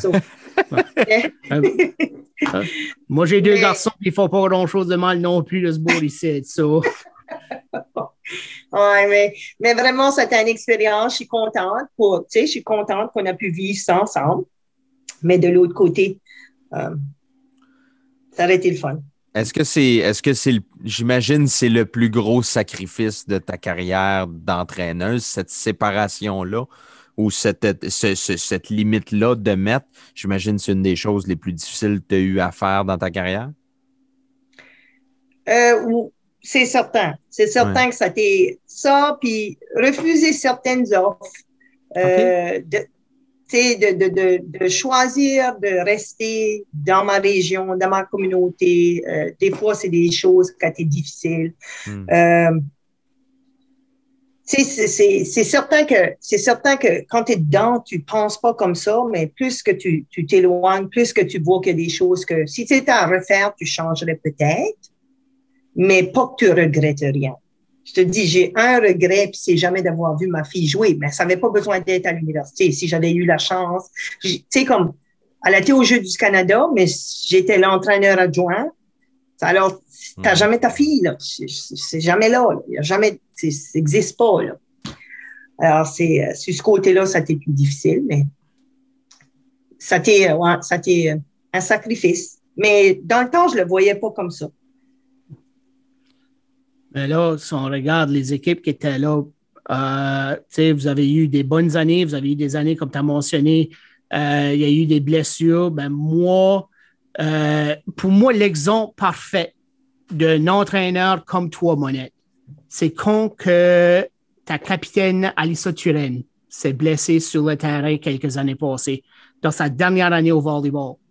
Mm-hmm. Mais c'est, il y a des, tu peux voir, il y a des entraîneurs que ça ferait pas beaucoup d'effets pour eux. C'est il faut qu'on continue le travail. Mais pour toi, avoir tes émotions sur le terrain parce que tu portes ton cœur sur, sur ton épaule. Ouais. Mais c'est. Moi, je m'ai tourné après, euh, à côté du monde, cette journée-là, j'ai dit ça, c'est un entraîneur que moi, je voudrais avoir mes enfants jouer pour parce qu'elle pense beaucoup plus à ses joueuses que le sport comme tel. Toi, tu m'as toujours dit, tu veux développer des leaders dans la communauté en premier, les joueuses de volleyball en deuxième. Mm. il faut que je te dise ça. Pour toutes les années de volleyball que tu as faites, tu as mis des leaders dans la communauté. L'exemple parfait, prochain entraîneur des Aigles Bleus, Jolene Richard. Une ancienne de tes joueuses, parle-nous d'elle, qu'est-ce qu'elle peut amener à la table? Ben, moi, je n'ai pas, j'ai pas euh, vu trop, trop euh, Joline dans les derniers temps. Je sais que les nouvelles mères, puis, euh, tu sais, Joline, c'est une fille qui a tout le temps été passionnée, c'est une fille de chez nous, c'est une fille qui comprend. J'ai absolument pas, moi, je dirais ça. J'ai aucune inquiétude que Joline va trouver son chemin. C'est, c'est, mais ça va être son chemin de sa façon. Hmm. Puis, euh, elle va apporter du nouveau sang, de la nouvelle énergie. Elle est beaucoup plus jeune. Alors, tu sais, ils sont, ils sont plus proches de génération. Euh, c'est certain que, que j'ai aucune idée que Jolene va apporter, mais je sais qu'elle va apporter quelque chose. Mm. Tu sais, c'est, c'est, elle va se trouver son chemin comme que moi j'ai fait quand j'étais plus jeune. Euh, mais plus que ça, j'essaie de pas trop m'en mêler. J'essaie de pas même, tu sais, euh, c'est son chemin maintenant. C'est son équipe, c'est ses affaires. Mais Steve, faut que je te dise, c'est avec Monette, on a toujours dit, quand on faisait les matchs de volleyball pour l'Université de Moncton, on voulait toujours avoir une caméra juste sur Monette. Puis juste la filmer tout au courant du match. Puis juste pour y montrer, pour dire, voici ta gamme d'émotions qui se passe dans deux heures. C'est des hauts et des bas, et des hauts et des vraiment hauts, et des vraiment bas, et des vraiment hauts. Et tu vois, c'est, mais c'était la passion que tu as montré sur le terrain. Il n'y a pas beaucoup de coachs qui ont montré ça dans la SUA que moi j'ai vu sur l'autre côté. Monette, tout était toujours le fun à voir de l'autre côté. Puis moi, j'avais toujours le grand sourire quand je voyais s'il y avait quelqu'un qui envoyait un service, ça frappait direct dans le filet, les yeux te tombaient, c'était comme. Ah, pour ma tête, comme. Ah. ah, je sais, ça n'a pas tout tenté. Disons que mes émotions n'ont pas tout le tenté, mes amis. Puis surtout pas, surtout pas, euh, tu sais. Euh, il y, a, des gens à qui ça marche, il y a des gens qui s'intimident, il y a des gens à qui qui, qui fait bien sous un entraîneur comme moi, des gens qui fait moins bien. c'est, mais c'est qui ce que je suis? Puis mm. s'il y a quelque chose que, que j'ai été appris tant jeune, c'est d'être qui ce que je suis, d'être honnête dans qui ce que je suis. Puis, euh, tu sais, des fois, ça t'est, des positifs, des fois, ça t'est des négatifs. Mais c'était toujours beau à voir que tu mettais tout sur la table pendant un match certain. comme entraîneur. C'est certain que c'est certain que je laisse pas grand chose à deviner. Euh, puis c'est certain que je le fais pas pour moi. Ça, c'est sûr, sûr, sûr. Mais ça, c'est, euh, ça, ça c'est une des décisions que, pourquoi que je suis plus là. C'est, sais, après tout ce temps-là, à un moment donné, il faut que le monde dans ma bulle, mon mari, ma famille, hein, ils peuvent pas tout le temps passer deuxième. sais, ça, ça peut pas être là. Inclus-moi.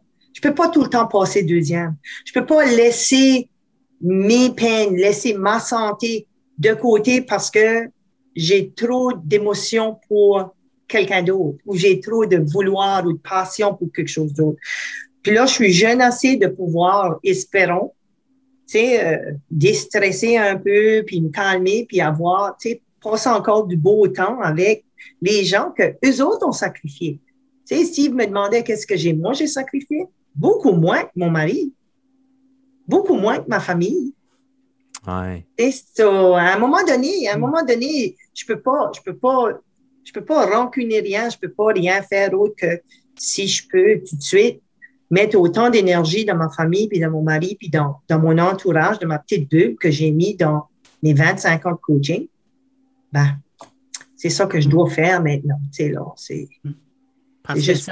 parce qu'à certains points, entraîneur de volleyball à l'Université de Moncton, on charge des cliniques le volleyball aussi, les comptes volleyball à l'Université de Moncton. Ouais. Euh, le programme de développement de fusion pour le volleyball aussi, euh, entraînant pour, euh, pour l'équipe Nouveau-Brunswick au Jeux du Canada. Mm-hmm. À un certain point, comme tu l'as bien dit, c'est assez, c'est le temps que moi je mets l'emphase sur ma famille et le monde qui sont autour de moi, qui m'aiment bien, puis moi, c'est le temps de passer du temps avec eux. Voilà, puis c'est certain que c'est certain une fois que tu accomplis qu'est-ce que tu veux accomplir, les raisons de continuer, autant que tu le fais jamais pour toi-même, tu le fais pour toutes les autres, mais tu, tu, tu jouis des opportunités que ça te donne. Mais une fois d'avoir, tu sais, avoir eu la médaille au Jeux du Canada, une fois avoir participé avec l'équipe nationale, avoir gagné des championnats avec Mathieu Martin, gagné des championnats avec l'université, euh, tu vas où? Tu, tu, tu, qu'est-ce que tu fais? Hmm. Tu sais, euh, tu continues à le faire parce que tu aimes la game puis tu veux rendre le chemin à, quelqu'un euh, en avant de toi, mais tu sais, ça, ça, devient moins, un petit peu moins motivant pour toi, puis ça devient aussi beaucoup plus, euh, comment je dirais ça, plus difficile pour ton entourage, ta famille, à dire, OK, ben, qu'est-ce que tu vas encore accomplir là? Tu, tu, l'as pas mal tout fait, là. C'est pas notre tour? C'est ça. Puis, puis jamais, euh, jamais non plus, euh, faut bien le dire, puis le dire, euh, dire vite. Jamais une fois que mon mari a questionné pourquoi je coachais. Jamais une fois que j'ai sorti de ma maison qui a pas dit bonne chance, puis pas une fois que j'ai arrivé de la maison qui a pas dit, hey, comment ça a été? Jamais, jamais, jamais. Mais à un moment donné, il faut que tu entendes ce qui se dit pas. Oui. Puis, euh, c'était le temps pour moi, c'était le temps pour lui, c'était le temps pour tout le monde. C'est le temps qu'on, que tout d'un coup, que notre, disons, notre énergie s'en va vers notre petite famille. Monette, euh, avant avant que ça tire vers la fin, de l'entrevue, je m'en voudrais de ne pas le mentionner au passage, là, parce qu'on parle de cette carrière-là. Juste dire quelques honneurs. L'entraîneur de l'année au sein de l'Université de Moncton, 96, 97, 99, 2002, 2008. Entraîneur de l'année SUA, 96, 99, 2002, 2008, 2009. Entraîneur de l'année 3M en 2001. Entraîneur de l'année U-Sport en 2008. Et j'en passe. C'est quand même décoratif. J'ai l'impression que j'aurais une réponse qui dit Ouais, mais c'est pas moi, c'est l'équipe. Parce que c'est cette tangente-là qu'on a depuis le début. Mais euh, je voulais juste le mentionner, puis pas nécessairement mettre en the spot en, posant une question par rapport à ça, mais je voulais juste aller vers quelque chose d'autre qu'on n'a pas parlé. Puis Roger l'a mentionné, tu en as parlé aussi. Euh, les Jeux du Canada, l'équipe féminine du Nouveau-Brunswick, en 2017, si je ne me trompe pas, était la première équipe du Canada Atlantique à remporter une médaille de bronze. Parle-moi de cette expérience-là en 2017. ben encore là, j'avais des bonnes athlètes. Euh, tu sais, une fois de temps en temps, tu mets un programme ensemble, puis tu travailles comme une déchaînée, puis les choses tombent en place. Tu finis par avoir des athlètes qui achètent le paquet parce que tout de suite, les entraîneurs, là, on n'est plus des entraîneurs. On est des vendeurs. Il faut que tu vendes ton système, il faut que tu vendes qui ce que tu es, il faut que tu vendes que tu es. Sans ça, il y a trop de questions. C'est juste ça la génération, c'est ça.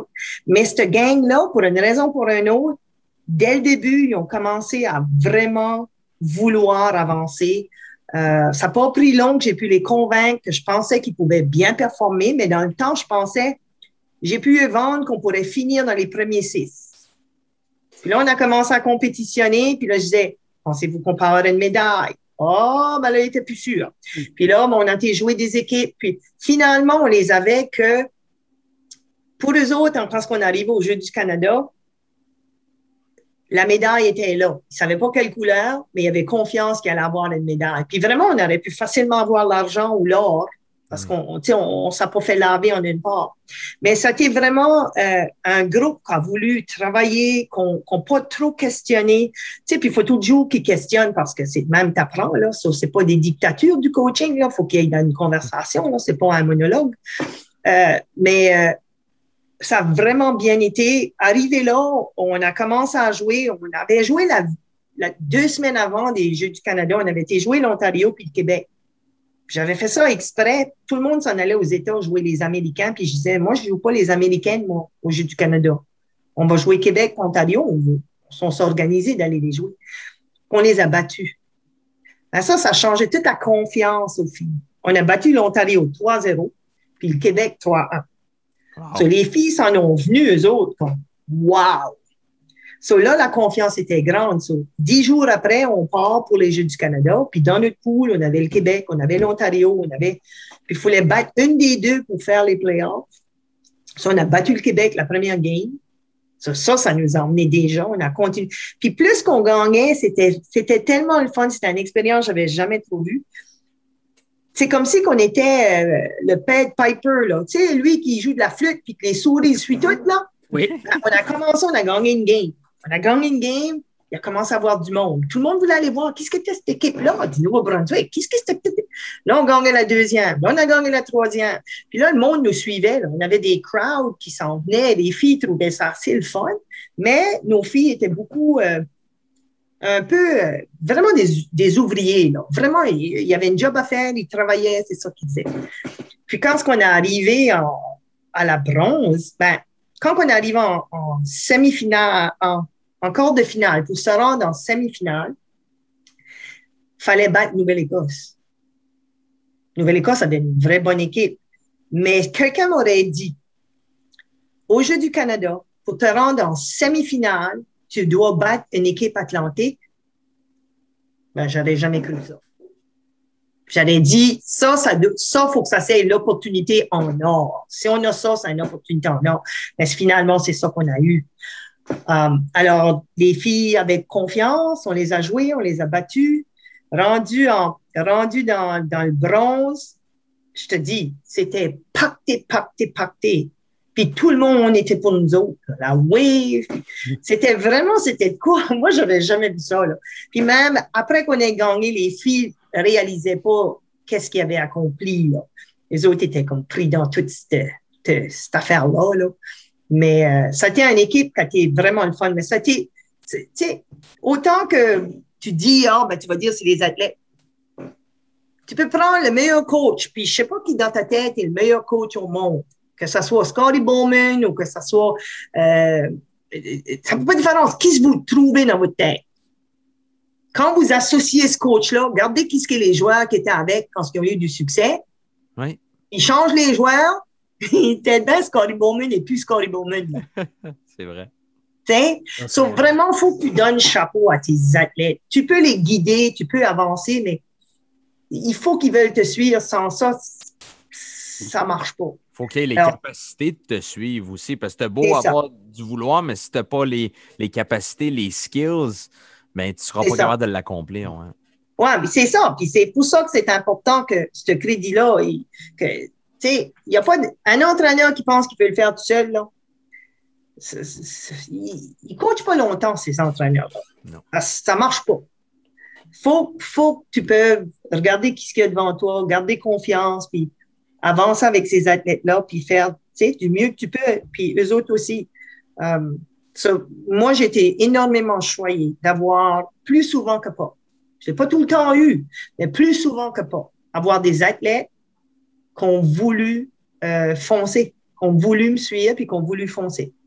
Puis ça, ça a permis d'avoir une carrière euh, qui a amené euh, assez de succès. Oui, puis on parle de ce succès-là, tu parles de tous les championnats que tu as reçus, les entraîneurs de l'année, mais en 2018, tu reçois l'honneur d'être nommé à la tombe de la renommée de volleyball au Nouveau-Brunswick. Ouais. Et, tu rentres à la tombe, à côté de toi, Brigitte Soucy. C'est ça. C'est ça. Hein. On s'est parlé. Elle n'était pas là, malheureusement, mais euh, on s'est parlé quand même. Euh, c'est. Euh, moi, pour moi, c'était un énorme privilège parce que je viens de vous le dire, Brigitte est dans un autre monde, c'est une autre catégorie. Euh, moi, j'ai jamais vu moi coacher. je ne sais pas, toi, toi, tu as vu moi coacher, tu dis j'ai une passion, il y a plein de gens qui me disent ça, mais moi, je ne m'ai pas vu. Mais j'ai vu Brigitte. Puis cet enfant-là, c'était un monstre. C'était, c'était le paquet total d'un athlète. Le travail, le vouloir, le chien, le no-quit, le toughness, pas de différence. Cet enfant-là, c'était juste un, un monstre. Et tu en développes une à tous les 20 ans. Euh, puis, euh, c'est incroyable, cet enfant-là. pour moi, c'était un énorme privilège. La seule affaire qui aurait pu mettre la cerise sur le fait du gâteau de toute ma carrière, c'est avoir eu la chance de coacher, d'être sur, sur, le même banc. Mais ça ne s'est jamais passé, puis c'est qu'est-ce que c'est. Mais euh, pour moi, c'était... Euh, c'est c'est que elle aurait pu faire une carrière.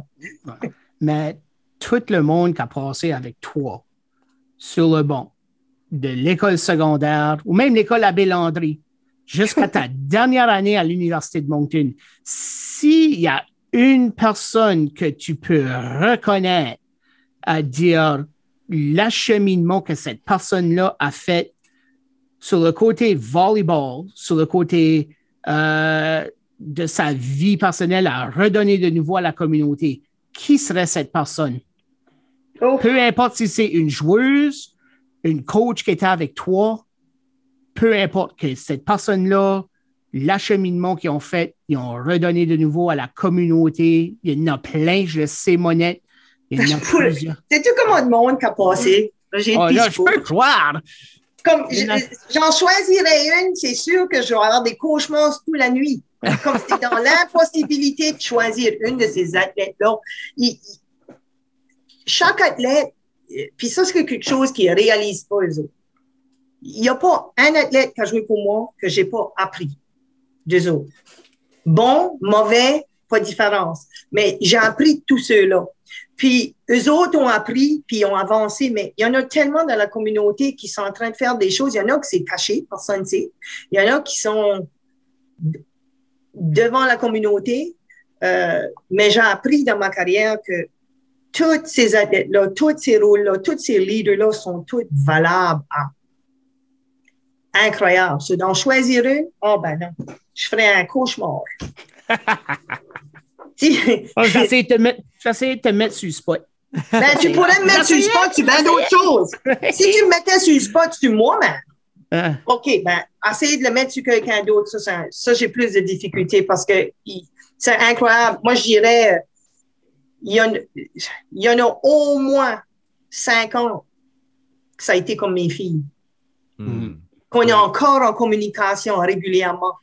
Que si je voyage dans les régions, on va boire un café. Euh, comme, il, y en a, il y en a plein, plein, plein que on a encore cet attachement-là. Tu sais, t'es invité au mariage, t'es invité au baptême, t'es invité. So, on nous met une. Quel, quel, de tes deux garçons que t'aimes mieux? 100% des deux bords. C'est 100% des deux bords. Ça, c'est un beau comeback. Ça, oh, c'est un beau comeback. Je ne veux pas me mettre sur le spot de même non plus. Là. ah, ben, j'ai juste essayé de te mettre sur le ah. spot. non, non, moi, mes deux boys, c'est mes deux boys. C'est une qui attaché à la hanche gauche, l'autre attaché à la hanche droite.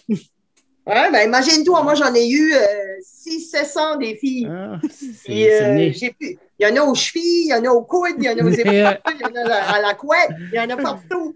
Regarde, Monette, c'est avec tout un acheminement au volleyball, le leadership que tu as donné à ces jeunes, athlètes-là, Euh, pour moi, avoir annoncé tes matchs, ça a été tout un honneur à te voir sur le banc.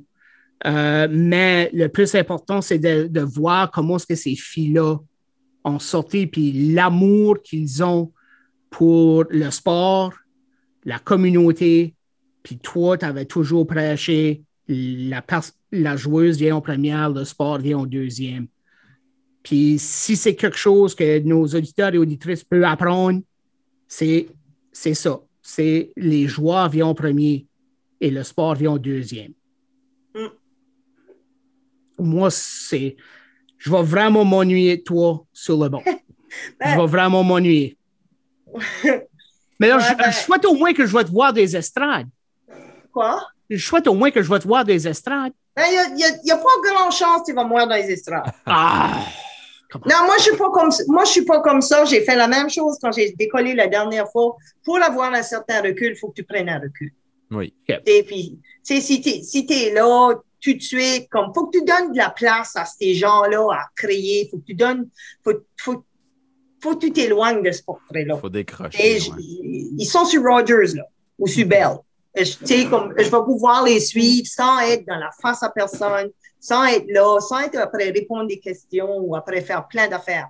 Juste, il faut laisser ces gens-là, puis il faut laisser le programme prendre le nouveau chemin qu'ils veulent prendre, tu sais, puis le, nouveau souffle, puis la, nouvelle direction, puis nouvelle, whatever ce qu'ils veulent faire avec, puis je pense que c'est important. Euh, moi, Daniel Carroll a tout le temps fait ça, ça a tout, ça a tout le été des gens que qu'on laissait de la place. Puis moi, je ne veux pas en prendre de la place. Tu me connais, Roger, je ne prends pas de place. Je veux en donner de la place. So, je veux donner de la place à ce programme-là. Je veux donner toute la chance au monde, à tout le monde de pouvoir avancer. Puis moi, qu'est-ce que qu'est-ce que j'ai fait? Ça a été ça a été pour commencer un cheminement sur ça, quelqu'un d'autre de le finir. Tu puis euh, espérons qu'ils auront énormément de succès. Puis euh, tu sais, euh, moi, je vais faire autre chose. Je sais pas quoi, mais. Peut-être tu vas retourner au Sorbonne. Euh, non. non, je ne pas. Je crois pas je vais retourner à du coaching. Euh, je vais continuer à faire des cliniques, mais du coaching comme le, jour, le jour de coaching, de passer des plans samedi dans les gymnases. Tu sais, ce côté-là, je suis plus prête à le faire. Mais, tu sais, je joue du piano, puis je fais mes affaires, puis je suis en train de, je suis en train tout de suite à, refaire des meubles. Puis, euh, tu sais, je, fais plein de choses que le monde ne sait pas que je fais. Mais, euh, tu sais, je, vais passer à d'autres choses. Puis, euh, tu sais, un autre chapitre. Juste un autre chapitre. Puis, si je suis tout le temps dans le vieux chapitre, je ne peux pas aller dans l'autre. Ouais. tu profites de la vie. Ben, c'est certain. J'essaie de profiter de la vie autant que, autant, autant qu'on peut tout de suite avec COVID. Là.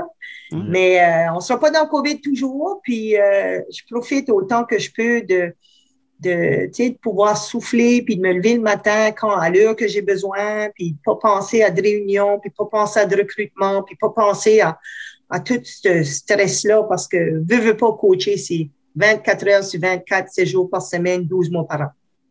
Tu as tout le temps ça sur la tête.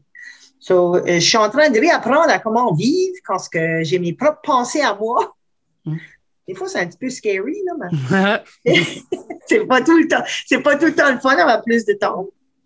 Mais euh, et, euh, quand même, c'est c'est quelque chose que, disons, ça, on s'habitue vite. On s'habitue vite à avoir un, disons, un train de vie un petit peu plus lent, puis plus relax, puis sais, temps de boire ton deuxième thé le matin avant d'aller faire le rien, et tu peux rester en pyjama plus longtemps, puis ah. toute la belle vie. Le, bleu petit ça, c'est la belle rouge, Là, il revient, le petit verre de rouge, là, de temps en temps. ben, ouais, des fois, il est plus que de temps en temps, là, mais ça. Ah. j'ai pas besoin de conduire, je vais prendre une part. Ben oui. euh, ouais, c'est, euh, c'est, euh, c'est ça, tu fais un petit feu dehors, puis je vais marcher, puis je vais courir, puis je me tiens en forme, puis, tu sais, fais du golf, puis... Euh, yes, yes, du golf. Fais du golf, puis, euh, ouais, après ça, je sais, je suis pas sûre, parce que... Mais c'est ça qui est le fun. Je peux dire oui, ou je peux dire non. Mm-hmm. C'est pas une obligation. Les cliniques, tu dis, j'en faisais beaucoup, j'ai beaucoup de ça. Ben, ils m'appellent encore, mais il y a des fois, je dis oui, il y a des fois, je dis non. Tu sais, c'est un, pour moi, c'est un énorme luxe, puis c'est un énorme changement à la vie, puis euh, je le recommande à tout le monde. So, Roger, si tu peux te retirer le plus tôt possible, fais-le. Oh. Puis commence déjà à investir dans ta retraite, mais déjà des fonds pour pas que tu sois en train de travailler à 70 ans. Oui. Mais tu peux travailler si tu veux, puis dire juste oui ou non. Je suis dans le domaine Euh, tout de suite qui prend pas trop d'énergie. Fait que, tu sais, j'en ai, vu Ouais. des journa- j'en ai vu des journalistes à Ouais. 70 encore aimer ça. Fait que Ouais. je sais pas, là. On va voir. Ben, c'est moi, pendant l'été, j'ai déjà congé parce que ma job de jour, je travaille dans les écoles, so j'essaie de profiter de ce ton-là, mais euh, moi, je fais un peu le rôle inverse. Moi, c'est de ce ton-là que je commence à coacher. Ah, ouais, ouais, ouais. Ouais. C'est- Je commence à coacher mon, mon plus jeune au baseball, mais mon plus vieux va m'aider à coacher cette année. Ça, c'est Ah, un peu ça, de- cool, c'est- ça. C'est un peu full Ouais. circle, ça. Ça va être vraiment le fun. C'est cool. Ouais. Ah, ben c'est sûr. Prends toute l'opportunité, prends le temps de souffler.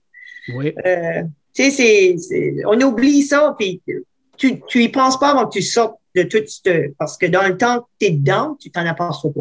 Ouais. Tu, tu passes, tu vois pas les heures, puis l'énergie que tu mets, puis tout ça. Aussitôt que tu prends un recul, là, wow! Tu commences à t'apercevoir que c'était beaucoup de temps. Moi, euh, je vais être bien franc, là, euh, Monette. à- au- ce soir, là, j'étais en terrain inconnu. Puis Roger il me dit Ouais, on va recevoir, tu vas voir, ça va être vraiment le fun. Puis on va parler de volleyball. Puis moi, je suis comme, Ah, que- quelle question je vais poser? Moi, je connais pas that much le volleyball. Puis là, je me suis mis à regarder la bio. Je me suis dit, My God, les questions viennent toutes seules. Puis j'ai appris à connaître euh, une personne franchement intéressante. Fait que merci beaucoup de nous avoir fait grâce de ta présence dans le pub acadien. Puis Mm. tu es la bienvenue n'importe quand si jamais il y a un autre projet qui se présente puis que tu décides que tu as trop de temps sous la main. Oui, ben, euh, merci beaucoup parce que c'est bien le fun. Moi, euh, Roger, ça t'est, euh, ça t'est mon oreille gauche. pour, euh, ça a été mon oreille gauche pour longtemps. OK. j'avais de la difficulté à, à rester sérieuse, mais hein, à écouter mon oreille gauche. Donc, quand ce qui a appelé, j'ai pensé, oh, ça va être le fun, ça va pas être rien de stressant Mhm. puis ben, ben compliqué. Ouais. Euh, autre qui a essayé de me piéger, là. Je pensais pas qu'il me ferait ça. J'ai essayé. Ouais, ça n'a pas marché, hein? Non, non. Non, Non. c'est OK. C'est OK. Puis, euh, non, vraiment, c'était le fun. C'est quelque chose que, ouais, j'ai pas de. Ça. Si tu veux de nouveau, ben là, sûr, je connais Steve, Steve pourrait m'appeler, mais Ah oui. pour, pour. Roger, il y a tout le temps ben des Ouais. affaires que je ferais que. Mais c'est pas- lui, là. C'est pour ça, je vais te dire un secret. C'est pour ça que c'est lui qui fait les appels. Là. Je sais qu'il est bien plugué. Là. Puis on va, avoir, on va avoir des personnes qui sont fortes dans la communauté sportive acadienne. Puis je pense qu'on a frappé dans le mille ce soir. Non. Ben, je, vais te dire, je vais te dire, comme il y a du monde, il y a des. Disons qu'il y a des journalistes et des gens qui m'appellent que disons que je réponds pas. yes! Mm. Oh, j'aime ça, des commentaires comme ça. Mais, mais Ro- Roger, euh, t'en es pas un dieu. Ah, merci. que merci. tout le monde fait la même erreur. Tout le monde fait la même erreur. Il essaie de communiquer avec moi sur les, so- les médias sociaux. Puis c'est pas quelque chose que j'ai fait beaucoup. Je suis pas sur les sociaux. Comme je suis là, mais je suis pas là parce que j'y vais jamais. Alors, c'est ça. Puis ceux-là à qui ce que je veux pas parler, ben, je les envoie pas mon courriel puis mon numéro de téléphone. là. Ben, je vais garder ça à moi-même. Ouais, garde Ça, s'il vous plaît. J'ai manqué, quand je l'ai envoyé à Roger, j'ai manqué de dire, OK, puis après ça, brûlait, là. Non, mon non. numéro. Non, inquiète-toi pas pour ça. Ça va rester entre nous autres. Tu peux le garder, puis Oui. tu peux m'appeler n'importe quand, mais partage-les pas. Tout un honneur, Monette, à à t'avoir euh, au pub acadien. Puis Ouais. t'as une, pla- t'as une place ici réservée juste pour toi. Oh, ben, merci beaucoup. Ben, merci beaucoup. là. De rien.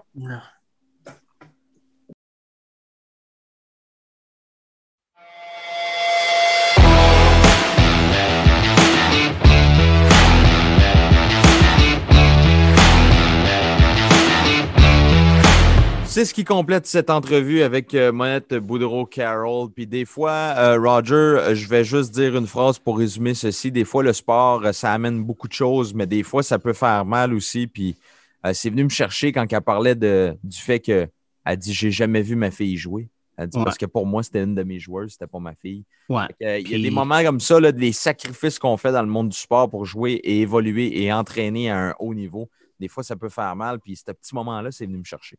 Oui, ça est venu me chercher moi aussi. Euh, ce que même aussi quand euh, sa fille euh, Véronique avait choisi l'Université de Moncton, les premiers mots que Monette avait dit, oui. t'es pas ma fille, comme je ne suis pas ta mère, je suis ton coach. Puis Véronique a joué là pour cinq saisons. Puis Véronique, une très bonne joueuse de volleyball. Très bonne passeuse, capitaine de la formation euh, sur l'équipe euh, étoile de la SUA à plusieurs reprises. Mais comme tu as mentionné, c'est les sacrifices que tu fais. Puis tu peux voir aussi, quand, même à l'écouter quand elle parle, c'est la passion qu'elle amène au sport. Comme elle aime de parler, elle aime de jaser, elle adore qu'est-ce qu'elle fait maintenant, elle a plus de temps pour elle-même, euh, jouer du piano, euh, passer plus de temps avec sa famille. Euh, donc, moi, j'y souhaite, moi, souhaite toute la meilleure euh, de la part de Monette. Elle est toujours encore impliquée dans le monde de volleyball. Elle a son programme de fusion ici dans la région du Grand Moncton. aussi, elle va elle est plus une consultante du côté comme pour les, pour les équipes de volleyball, euh, mais elle n'est pas vraiment retirée du sport. Maintenant, elle peut choisir qu'est-ce qu'elle veut faire. Comme ce qu'elle veut faire. Exactement ça. Ouais. Elle peut choisir qu'est-ce qu'elle veut faire, donc ça veut sacrifier plus de temps. Euh, d'un autre côté, elle peut le faire. Puis pour moi, Monette, je l'adore. Puis euh, c'est une, comme que je l'ai mentionné avant l'entrevue, ce n'est une que je vais manquer sur le côté du banc.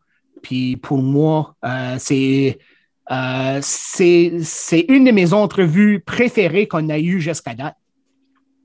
Oui, moi j'ai adoré cette entrevue-là, puis on a ri beaucoup. Puis c'était juste naturel parce que le volleyball, c'est un, sport que je ne connais pas beaucoup. Fait que les questions me venaient, naturellement. C'est pas quelque chose qu'il fallait que je prépare. C'était de la curiosité, puis j'ai vraiment aimé cette entrevue-là. Puis elle voulait commencer à coacher la balle molle. Oui. Puis il a donné volleyball. comme, tiens, volleyball. ça, a bien tourné finalement, tu sais. Quoi-tu?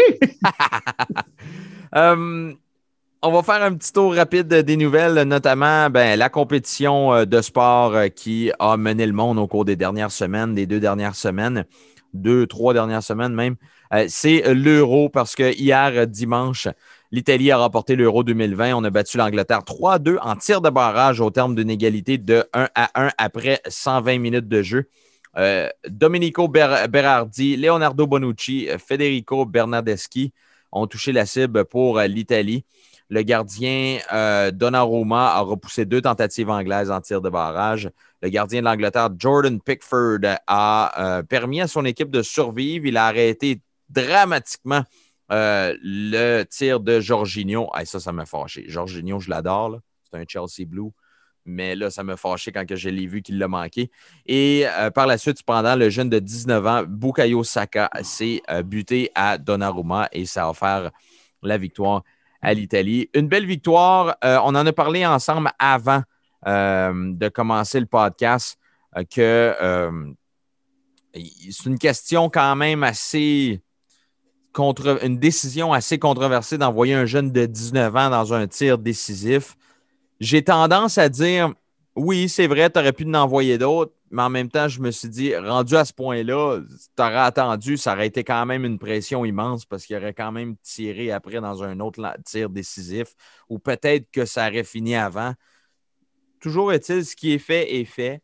Puis j'aimais beaucoup l'équipe d'Angleterre, j'aurais aimé ça l'avoir gagné parce que c'est une belle équipe à avoir joué mais la meilleure équipe du tournoi a gagné. C'est ça, c'est ça qui mm. compte au final. L'Italie a tellement été dominante au cours des dernières semaines, slash les derniers mois, qu'elle méritait cette victoire-là. Puis c'est un retour du balancier parce que l'Italie a été une nation tellement dominante, tellement longtemps. Puis là, on avait un creux de vague. Là, on revient au top. Puis tu peux pas, tu peux pas aller chioler à l'entraîneur. Ouais, tu as mis ce tireur-là. Écoute bien, c'est, des, c'est tous des hommes avec deux jambes, un ballon. Il faut qu'ils tirent dans un filet c'est, je veux dire, rendu là, les tirs de barrage, là, c'est pas une science, là, tu Pas une science du tout. Mais tu regardes l'Azuri, au Coupe du Monde 2016, ils n'ont même pas qualifié. Oui, c'est vrai. Donc, ils ont rebâti le programme dans cinq ans et devenir le championnat de l'Euro 2020 qu'on a en 2021. Donc, chapeau à l'Italie à revenir, à revenir de nouveau dans si peu de temps. Donc, eux, ils étaient obligés de reprendre leur programme et pas la scraper à zéro. Mais c'est à dire, OK, on ne peut pas juste jouer défensif. Il faut mettre un peu de flair, un peu d'offensive notre, euh, notre jeu. Et c'est exactement ce que l'Italie a fait. On a revenu de nouveau au programme des Baggio des années 90, Dino et Roberto Baggio. Euh, a marqué, on a plus de flair à l'attaque, euh, mais on garde toujours notre défensive forte. Et l'Italie l'a montré. Et juste avec cette victoire à l'Euro, l'an prochain, à la Coupe du Monde, on met l'Italie à un des favoris à tout remporter. Oui. Oui, absolument. Puis, euh, j'étais juste en train de vérifier. Euh, je sais que tu es au courant, puis ça a juste peut-être mal sorti. C'est en 2018 qu'on ne s'est pas qualifié. tu as dit Coupe du Monde en 2016, là, mais je sais que tu le savais. Là. Encore moins de temps. Deux ans. C'est ça, exactement. Ah. Encore moins de temps, puis c'était la première fois en 60 ans. On ne se qualifiait pas. Fait que c'était vraiment ah, une horrible nouvelle pour les partisans de l'Italie. Mais mm-hmm. euh, on s'est bien remonté. Euh, puis, euh, juste parler de l'équipe du tournoi, parce qu'il y a trois Anglais, trois Italiens, deux Danois. Oui. Et puis, un Français, un Suisse et un Portugais. Le Portugais, on le sait tous, c'est qui? C'est Cristiano Ronaldo. les deux Danois, c'est Dolberg et Maël. Euh, on a aussi euh, Chiesa, Chiellini, Donnarumma pour l'Italie. On a Maguire, Shaw, Sterling pour l'Angleterre. On a Chaka au milieu de terrain pour euh, la Suisse et Paul Pogba qui a connu un solide tournoi pour la France malgré le fait qu'on a sorti très tôt dans la compétition. Donc, c'est l'équipe du tournoi de l'Euro. Ben, L'an prochain, à la Coupe du Monde au Qatar, euh, va certainement être bien représenté par euh, plusieurs bonnes équipes. Donc, euh, ça qu'on a vu à l'Euro, c'est un peu l'apéritif de qu'est-ce qu'on va avoir pour un bon repas pour les, au mois de juin, juillet, si je m'abuse, si, si je me rappelle bien, pour la Coupe du Monde, ou est-ce que ça va aller plus ou est-ce que ça va aller plus tard dans l'année? En raison que si on joue au Qatar, ça va être chaud en cinq douche. Ouais, c'est ça. Ça se peut que ça soit euh, plus tard. Puis là, tu parles de Coupe du Monde. Bien, on inclut toutes les équipes qui n'étaient pas là pour l'Euro, dont les plus récents champions de la Copa América. Messi, qui remporte un premier titre avec l'Argentine. Euh, il a enfin remporté ce premier titre et on a réussi à battre le Brésil euh, de Neymar en finale 1 à 0. Et c'est une dizaine de 28 ans pour l'Argentine sans titre qui prend fin. Euh, donc, ça aussi, là, c'est deux équipes qui ont eu tout un tournoi à la Copa América qui vont se rendre euh, ensuite à la Coupe du Monde l'année prochaine. Puis j'adore ça. Quand tu as dit l'année prochaine, je fais attends un peu. Je dis, ben oui, c'est vrai, étant donné qu'on a, retardé l'euro, ben c'est l'année prochaine la, la, Coupe du Monde. Puis on ne va pas attendre longtemps pour avoir du bon soccer de qualité. Euh, juste, à, noter que la Coupe du Monde va être du 21 novembre au 18 décembre. C'est ça, oui, c'est ça. Donc, euh, sans raison des températures très chaudes qu'il peut y avoir au Qatar, euh, on peut aller à près de 50 degrés Celsius au courant de l'été. Mais il faut aussi noter que la formation canadienne, avec pas d'Alfonso Davies en raison d'une blessure, ont remporté leur premier match du CONCACAF euh, de 4 à 1 contre la Martinique. Euh, certainement un bon pas de, euh, un pas de la bonne direction pour la formation canadienne pour tenter leur chance à être à la Coupe du Monde de 2022. Oui, tu lisais, tu as lu dans ma tête parce que j'avais l'article devant moi là, ouvert. ça se passait hier et puis Buchanan, Oilet, Kyle Lauren, Osorio, Eustachio, qui ont tous contribué pour les trois premiers buts. Euh, là, j'ai nommé les marqueurs, puis ceux qui ont mis la table pour les marqueurs. Et puis, on a rentré au vestiaire à la mi-temps avec un avance de 3-1. Puis, euh, on a finalement euh, réussi à ajouter un autre but pour remporter ce premier match dans la Gold Cup de la CONCACAF. Un match du groupe B. UFC. As-tu vu la jambe à McGregor, chum? C'est aussi simple que ça. Euh. Non. Euh, Mais Conor McGregor a entré là.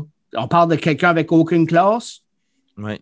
On parle de Conor McGregor. Ben oui. Quand on fait des tentatives de mort à ton, à ton adversaire, euh, la classe est certainement pas là. Mais après une ronde, Dustin Poirier était certainement en train de le dominer. Mais la fracture à la jambe la, a terminé tout cela pour, pour Conor McGregor. On souhaite prompt rétablissement, mais pour moi, sa carrière devrait être terminée. Euh, il n'est plus le même. Euh, il plus le même combattant qu'il était auparavant. Non, c'est ça. Puis il euh, va falloir qu'il arrête à un moment donné, mais en tout cas, McDavid a donné, McDavid a donné hier soir très tard des nouvelles pour la première fois. Il a dit qu'il sortait de la salle d'opération, que la procédure s'était bien déroulée. Tu il a beau avoir une attitude de merde. Là. On ne veut jamais que quelqu'un se casse la jambe comme ça. Euh, et puis, euh, ben, garde, tu mentionnais, là, manque de classe des fois, là. Euh, Conor McGregor qui a dit quelques mots à son adversaire dans sa, dans sa publication. Il a dit Dustin, je te vois célébrer ta victoire illégitime, mais tu n'as rien fait dans l'octogone hier. Le deuxième round en aurait été la preuve. Fait qu'il veut le challenger une fois de plus. C'était supposé être le dernier combat de la trilogie, mais avec une fin comme ça, parions que la UFC va permettre d'avoir euh, ce nouveau combat-là. Donc, euh, en tout cas, euh, opération bien déroulée pour Conor McGregor. J'ai hâte de voir s'il va revenir. Je ne pense pas que c'est une bonne idée de revenir, mais ça va probablement arriver malheureusement. Puis à un moment donné, il va se faire mal pour vrai. Ah, il, cherche pas. Puis la réponse à Dustin Poirier a dit peu importe, on va se battre de nouveau, que ce soit dans l'octogone ou que ce soit sur le bord du chemin. So, ça va, ça va arriver. Comme il va avoir un, quatrième match, aucun doute. So, moi, je le, euh, moi, je vois, puis ça sera probablement d'ici les prochains 18 mois. Oui, absolument. Euh, avant de retourner au hockey pour parler de hockey junior, parce qu'il y a quelques nouvelles, on va parler un petit peu de tennis, si tu veux bien. Novak Djokovic qui a remporté son troisième sacre consécutif à Wimbledon, son sixième en carrière. Ça fait de lui euh, un égal à la première place au niveau des trophées Grand Chelem avec 20. Et il, est, il était déjà seul au premier rang avec le nombre de titres majeurs total, de titres de grande envergure totale avec 61. Mais là, on est à triple égalité entre Nadal, Federer et Djokovic pour le nombre de titres Grand Chelem, des titres qui valent 2000 points sur le circuit de l'ATP. En plus de ça, Djokovic a cinq fois remporté la finale de l'ATP où les huit meilleurs joueurs au monde s'affrontent dans un tournoi. 36 euh, tournois ATP 1000. De l'autre côté, tu as Nadal avec 20 euh, titres euh, Grand Chelem, 36 titres ATP 1000, une médaille olympique et un championnat olympique, oui, et c'est 57 victoires au total. Et tu as Federer qui est troisième techniquement au niveau des victoires avec 54 des victoires de grande envergure. 28 tournois ATP 1000. Il a gagné six fois les finales de l'ATP et 20 grands chelems lui aussi. Euh, Federer a souvent été vu comme celui qui est gracieux sur gazon, euh, qui est extrêmement solide sur du dur. On a Nadal, qui est le champion de la terre battue. Puis on a un Djokovic, lui, qui est bon partout, peu importe. Il l'a prouvé. Troisième titre de suite euh, à Wimbledon, alors que le gazon, ce n'est pas nécessairement sa tasse de thé. Il est juste le meilleur. Puis, à mon avis, je ne sais pas si tu vas partager mon avis, là. When it's all said and done, Novak Djokovic va être le meilleur joueur de tous les temps. Je ne suis pas son fan numéro un, mais il faut reconnaître que le gars est juste trop dominant, puis il est plus jeune que les deux autres. Fait qu'il va en gagner d'autres. Ils sont certainement sur la même page que Roger Federer et Rafael Nadal, aucun doute. Euh, mais s'il continue d'aller de, la manière qu'il est, euh, ça, va, ça va certainement euh, il va certainement être reconnu être le meilleur joueur de tennis au monde. Mais il faut regarder aussi, moi je regarde Wimbledon d'un autre côté, où ce qu'on a eu Denis Chapovalov qui s'est rendu en demi-finale, euh, perdu contre Djokovic. on avait Félix Auger Aliassime aussi qui, qui, a perdu en quart de finale. Donc, contre Berrettini. Comme nos, hein? nos, Canadiens, contre Berrettini. Nos Canadiens ont perdu contre les deux finalistes, quand même oui. Quand même très, très bien. Euh, on voit ça. Donc, euh, tennis au Canada est certainement sa pente montante. On a aussi euh, Bianca Andreescu du côté, du côté féminin qui est présentement blessée, mais qui a gagné le US Open il y a deux ans. Oui. Donc, tennis au Canada est vraiment plaisant à regarder. Mais tu regardes du côté masculin, tout de suite, c'est, euh, tu sais, to be the man, you gotta beat the man. Il faut que tu bats Novak Djokovic. Comment est-ce que tu vas faire pour le, pour le battre? Donc, euh, du, du, euh, du cas de Chapovalov, il faut retourner un peu à ton plan de match pour dire comment est-ce que moi j'aurais pu combattre Chapovalov, comment est-ce que j'aurais pu battre Djokovic. Mais Chapovalov est dans le top 10 du monde. Puis pour moi, devrait, moi, je pourrais voir à finir top 6 mondial d'ici à la fin de l'année. Oui, ça pourrait absolument arriver, ça. Puis, euh, ouais, c'est ça. Pour battre Djokovic, euh, je ne sais pas ce que tu peux faire parce qu'il est tellement bon en fond de terrain. Puis habituellement, ce que tu fais pour quelqu'un qui défend bien comme ça, c'est fais-les courir, fais-les courir. Mais le problème avec Djokovic, c'est qu'il n'est pas fatigable. C'est une machine, puis il va toujours courir, puis il va toujours se rendre. Fait il est juste absolument imbattable. Puis il fait ça à, 34 ans. Là. Mmh. Puis euh, ces trois joueurs-là, à l'âge de 34 ans, dominaient leur sport. Puis à 34 ans, là, tu commences tranquillement à avoir les genoux finis au tennis. Là. Mais pas eux autres. C'est des hommes à part, complètement à part dans leur sport. Puis euh, moi, je me compte juste chanceux de voir cette ère de sport-là. Hey, écoute, des, Messi, Ronaldo au, au soccer, Crosby, Ovechkin au hockey. Il y en a d'autres, là, mais je veux dire, des, ceux qui ont marqué la génération. Là. Au tennis, tu as ces trois-là. Euh, mm-hmm. À la course automobile, tu as Lewis Hamilton. Je ne suis pas fan de Lewis Hamilton, mais c'est absolument incroyable ce qu'il fait. Je veux dire, dans cette génération-ci, les fans de sport sont vraiment choyés parce qu'il y a des, des, des, personnes tellement dominantes. on a eu on a pu voir les Michael Phelps, les Usain Bolt aussi, des gens qui dominent tellement leur sport. Là mais on parle pas non plus. Tu as manqué le sport de baseball, Mike Trout. Oui, euh, absolument. puis aussi à cette heure avec euh, Fernando Tatis Jr., Shohei Otani, euh, Vladimir Guerrero Jr., comme ces trois jeunes espoirs, trois jeunes gars que, tiens, donc, je vais te donner mon argent. Puis tu vas faire, on va, je, vais être, je vais être entertained pour trois heures de temps. Puis du côté de football, Tom Brady. Tom Brady, oui. J'ai été choyé euh, à partisan des Patriots de le voir à plusieurs fois. il a gagné six Super Bowl avec New England. Moi, j'ai gros, puis oui, j'ai un gros fan de New England depuis bien avant Tom Brady. Donc, euh, pour ceux et celles qui écoutent, non, non, je ne suis pas un bandwagon jumper. Moi, j'ai fan, de euh, fan de New England depuis les années 80. J'aime ça parce que les fans des, euh, les fans des, des, Patriots, ils prennent tout le temps personnel avant même que le monde pose la question. Ils disent Non, non, c'est juste pour mettre, mettre les choses au clair. OK?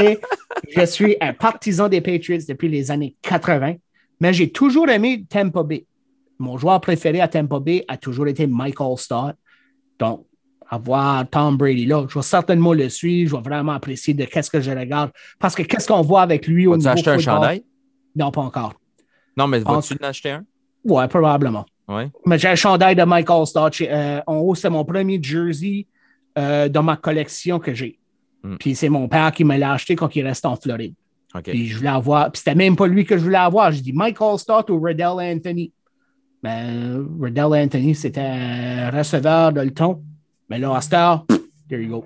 C'est Michael Stott, on le regarde jouer. Si vous avez la chance de voir YouTube, faisait Michael Stott, c'était un gros bonhomme qui est un porteur de ballon incroyable. Um, on va parler de, on hockey junior euh, rapidement parce qu'on a appris que les remparts de Québec et les Sea Dogs de Saint John ont officiellement offert leur candidature pour recevoir la Coupe Memorial de 2022. Euh, euh, qui tu penses qui pourrait l'avoir? Est-ce que tu crois que ça va venir dans la LHJMQ ou est-ce que tu crois que ça va aller ah, dans une autre ligue? Puis si ça vient ici, c'est quelle équipe? Est-ce que c'est Nouveau-Brunswick ou c'est le Québec qui l'a?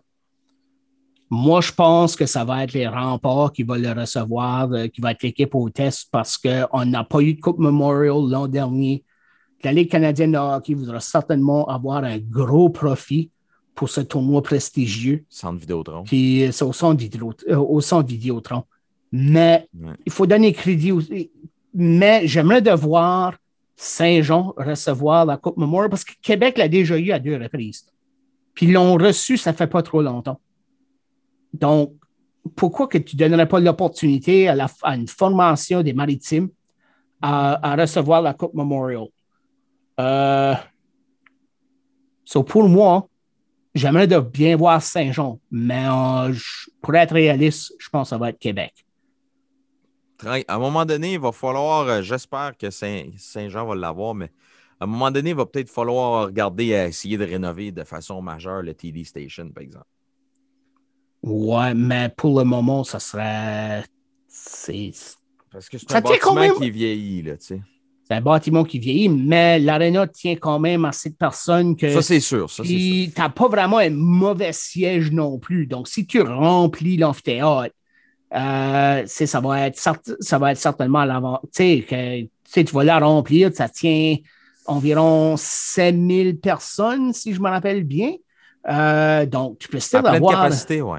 À pleine capacité. Donc, Saint-Jean pourrait certainement remplir, euh, pourrait remplir le, TD Station pour la Coupe Memorial. Puis cette année, euh, ça va être une équipe qui va être forte.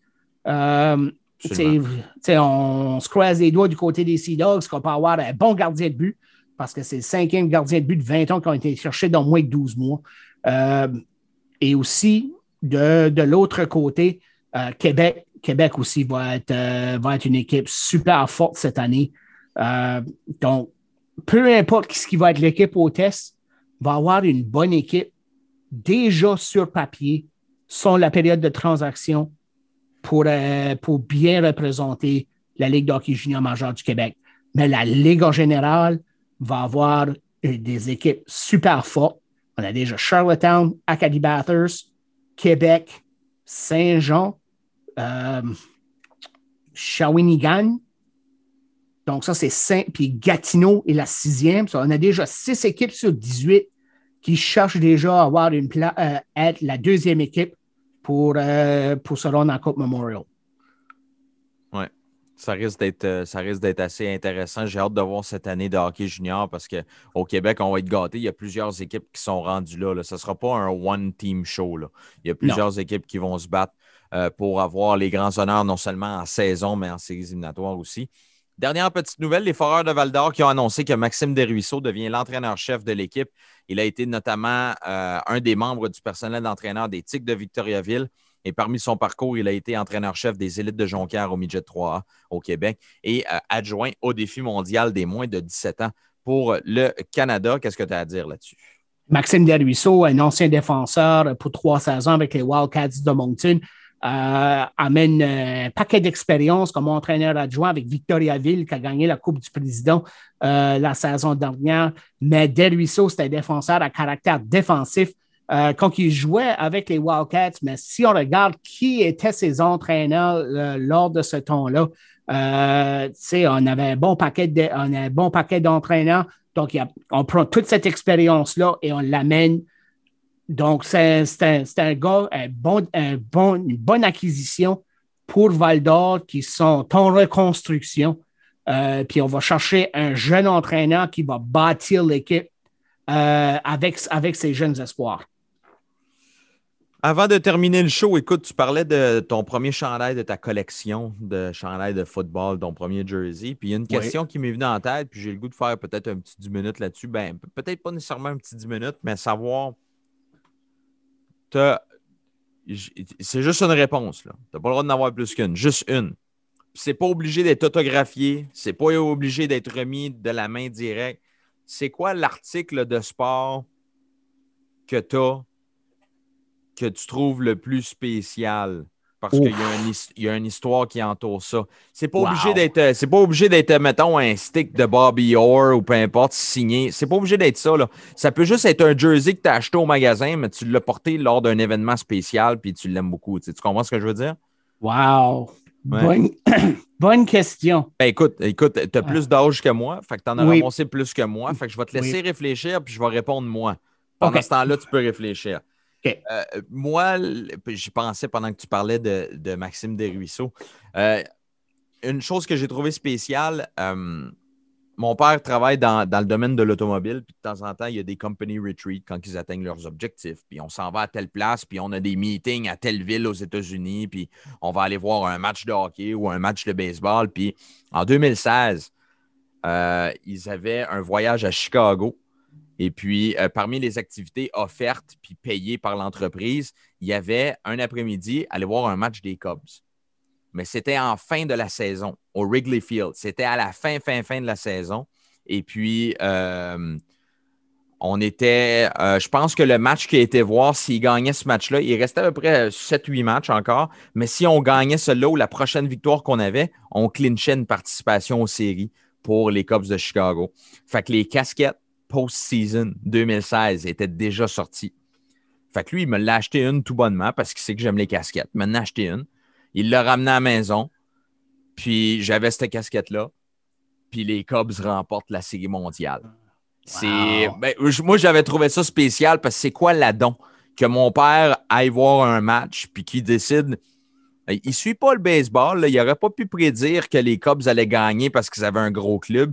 Il a juste fait Regarde, je vais acheter ça, va faire plaisir à mon gars, un petit souvenir. Je sais qu'il aime la balle, il a joué longtemps, il aimerait ça aller voir un match au Wrigley Field dans sa vie. Il me ramène ça puis j'ai la casquette post-season l'année que les mm. Cubs ont gagné, puis ça a été acheté avant les playoffs. Wow, cool. Moi, c'est quelque chose de spécial, puis je l'aime beaucoup, ce casquette-là. Moi, il y a quatre choses vraiment que je tiens spécial. Un, c'est vraiment sur le côté personnel, où ce que moi, je suis un gros partisan de baseball. J'ai dit une. J'ai dit non, une. non faut que j'en donne quatre. Puis faut Non. que je donne. Oui, Il oui. dit quatre, esti? Oui, quatre, mais c'est des, des bonnes petites histoires derrière. C'est, vraiment plus sur le côté personnel parce que moi, je suis un gros partisan de baseball. Puis, oh, je dirais euh, sept ans passés. Je m'ai fait réveiller un matin euh, de la fête des pères avec mes deux garçons avec le gros sourire au visage. OK. Puis, m'ont donné un cadeau, un baseball qu'ils ont signé. Tu sais, ça marque Je t'aime, papa. Puis Frédéric a signé son nom, puis Marc Alexandre a signé son nom. Ça, c'est le plus beau cadeau que j'ai pu avoir de quelqu'un. Euh, pour moi, baseball très personnel à moi. J'adore le sport, c'est une passion. Mais juste avoir ce cadeau-là donné par eux, pour moi, ça m'avait vraiment touché. Là maintenant, je vais te parler d'une photo, un chandail et un item. Un item que j'ai trouvé euh, sur eBay. Euh, une balle de baseball, une madame le vendait pour 10 dollars. Ça avait été signé par des joueurs de la première équipe des, des Marlins de la Floride. Et notamment sur, euh, sur, sur la balle, des autographes. C'était pas des gros noms, mais il y avait un nom que les, euh, que les Marlins avaient joué cette année-là, c'était Orestes d'Estrade. Donc, tu sais, c'était pas celui-là. Mais le nom qui m'avait attiré le plus, c'était Trevor Hoffman. Pour moi, le meilleur, pour moi, mon opinion, le meilleur closer du baseball. Mais Mariano Rivera et sous forme de statistiques, tout ça, ben, Trevor Hoffman était mon préféré. Donc, je l'ai acheté. Ça fait une partie de ma collection. La photo. C'est une photo des Expos de Montréal dans les années 70. Puis c'est par le receveur numéro 2 de la formation. Son nom, c'était John Bocabella. OK? Je veux que tu leur dises, s'il te plaît. John Bocabella. Mais c'est une photo autographiée par John Bocabella. Ça m'a got him. Mais tu dis, OK, who does he have? Mais en glissant au membre, c'est Hank Aaron. Oh. Il tag out Hank Aaron. Puis mon chandail, c'est mon chandail des Patriots de Tom Brady. La première fois que j'ai porté le jersey des Patriots, c'était un cadeau de Noël de ma mère. Euh, j'ai eu Tom Brady. J'étais obligé de le faire commander à travers de Maritime Sports à Moncton. OK. Dans le temps, il coûtait plus de 100 dollars. C'était mon cadeau de Noël. Mais il avait arrivé juste à temps pour Super Bowl 38. Le Super. Bowl Caroline et, et New England. C'est la première fois que j'ai porté le jersey. OK. Ils ont gagné le Super Bowl. OK. J'ai porté de nouveau à tous les matchs des Patriots. Je, porte- je portais ce jersey-là. J'ai eu la chance de porter ce jersey-là à deux reprises à Foxborough. Ce chandail-là est encore en haut dans ma chambre, dans ma closet. Il me fait encore. Je le porte presque à tous les matchs des Patriots. Tom Brady en arrière. Pour moi, l'histoire derrière ce chandail-là, ça fait, ça fait presque 20 ans que ce chandail-là existe. Et tu, tu penserais qu'il n'est pas si vieux que ça. Ça fait 20 ans, je le lave, je ne le mets même pas dans la sécheuse, je l'accroche. OK? Parce que j'ai peur que le chandail va se faire, euh, va, se faire, les numéros vont se briser. So pour moi, voilà pourquoi ce chandail-là est vraiment important. Bon, ben c'est super. Euh, c'est super. Des belles réponses, des belles réponses. Merci beaucoup. Puis, euh, c'est ce qui complète l'épisode de cette semaine. Une grosse discussion. On a eu beaucoup de plaisir. Oui, oui. ça, fait, ça fait une bonne heure qu'on parle. Là. Ah, ben oui. Puis avec Monette, ça ferait une autre heure. Oui, c'est ça, exactement. Nous autres, la discussion, ça fait une heure. Puis, ah, je pense que c'est une heure et demie même. Je pense qu'on a fait euh, deux bonnes, euh, deux bonnes stretches euh, de 45 minutes. Ouais. merci beaucoup. Puis, j'espère que les gens ont apprécié l'épisode. C'est ah. le dicton, hein, Roger? Oui. Ben, on offre les gens à boire une bière à notre santé d'ici le prochain épisode. Salut tout le monde, bonne semaine.